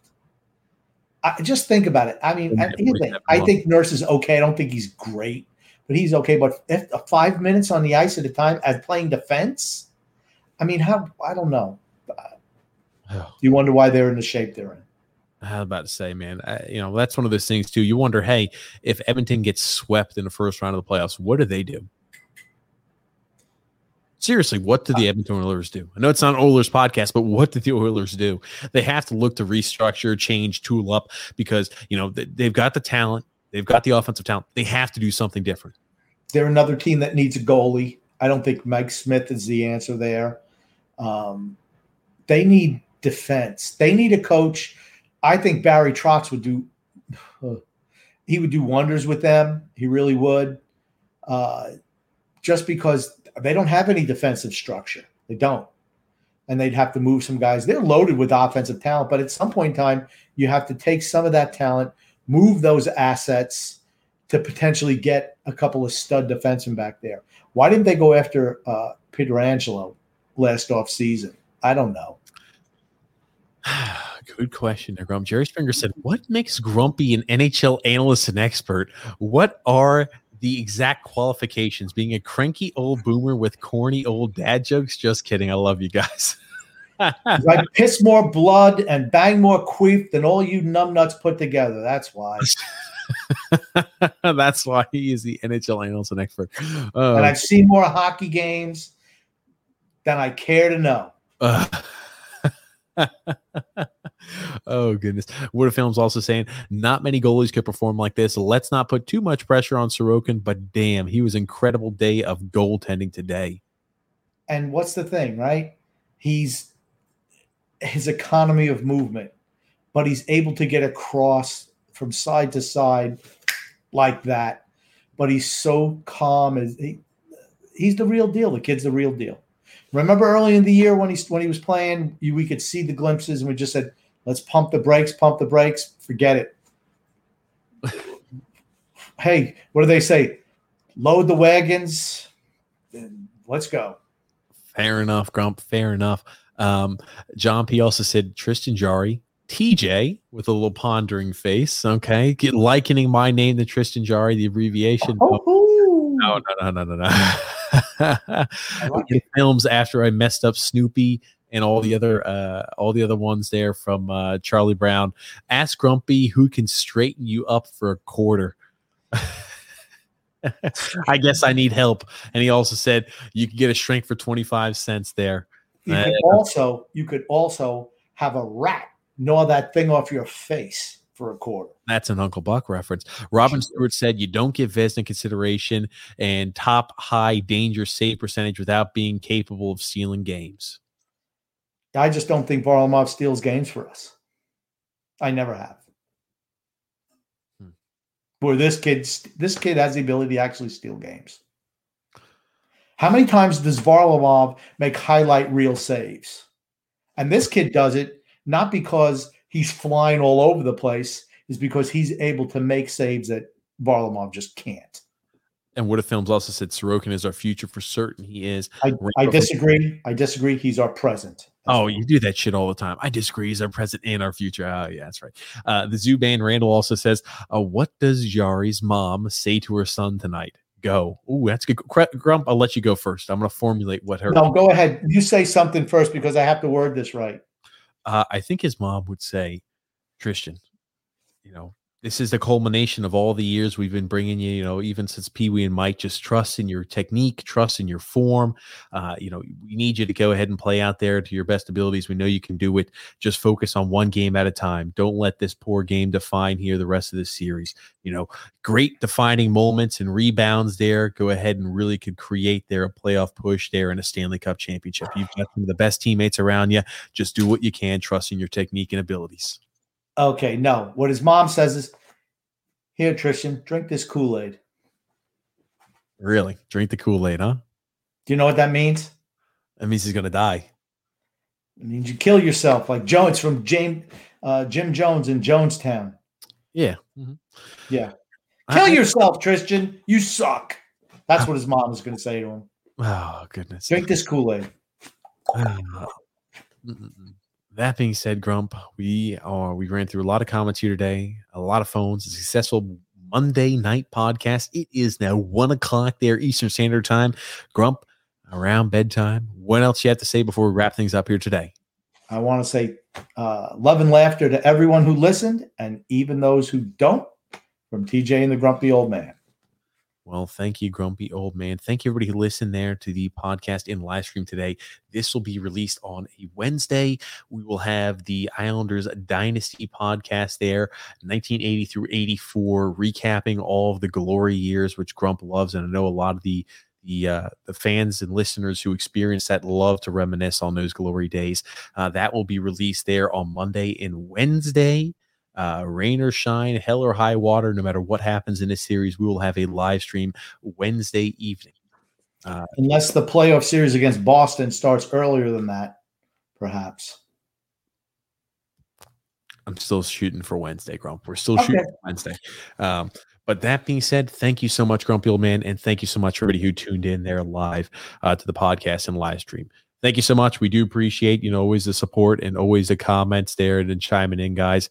Uh, it is, it's been a good one. Hey, won game five. I'm feeling confident going into game six. I feel like we're closing this out in game six. We're closing this out Wednesday. One win away. One win away. Yep. Moving on to the second round. the second round. Got to take it one game at a time, one round at a time.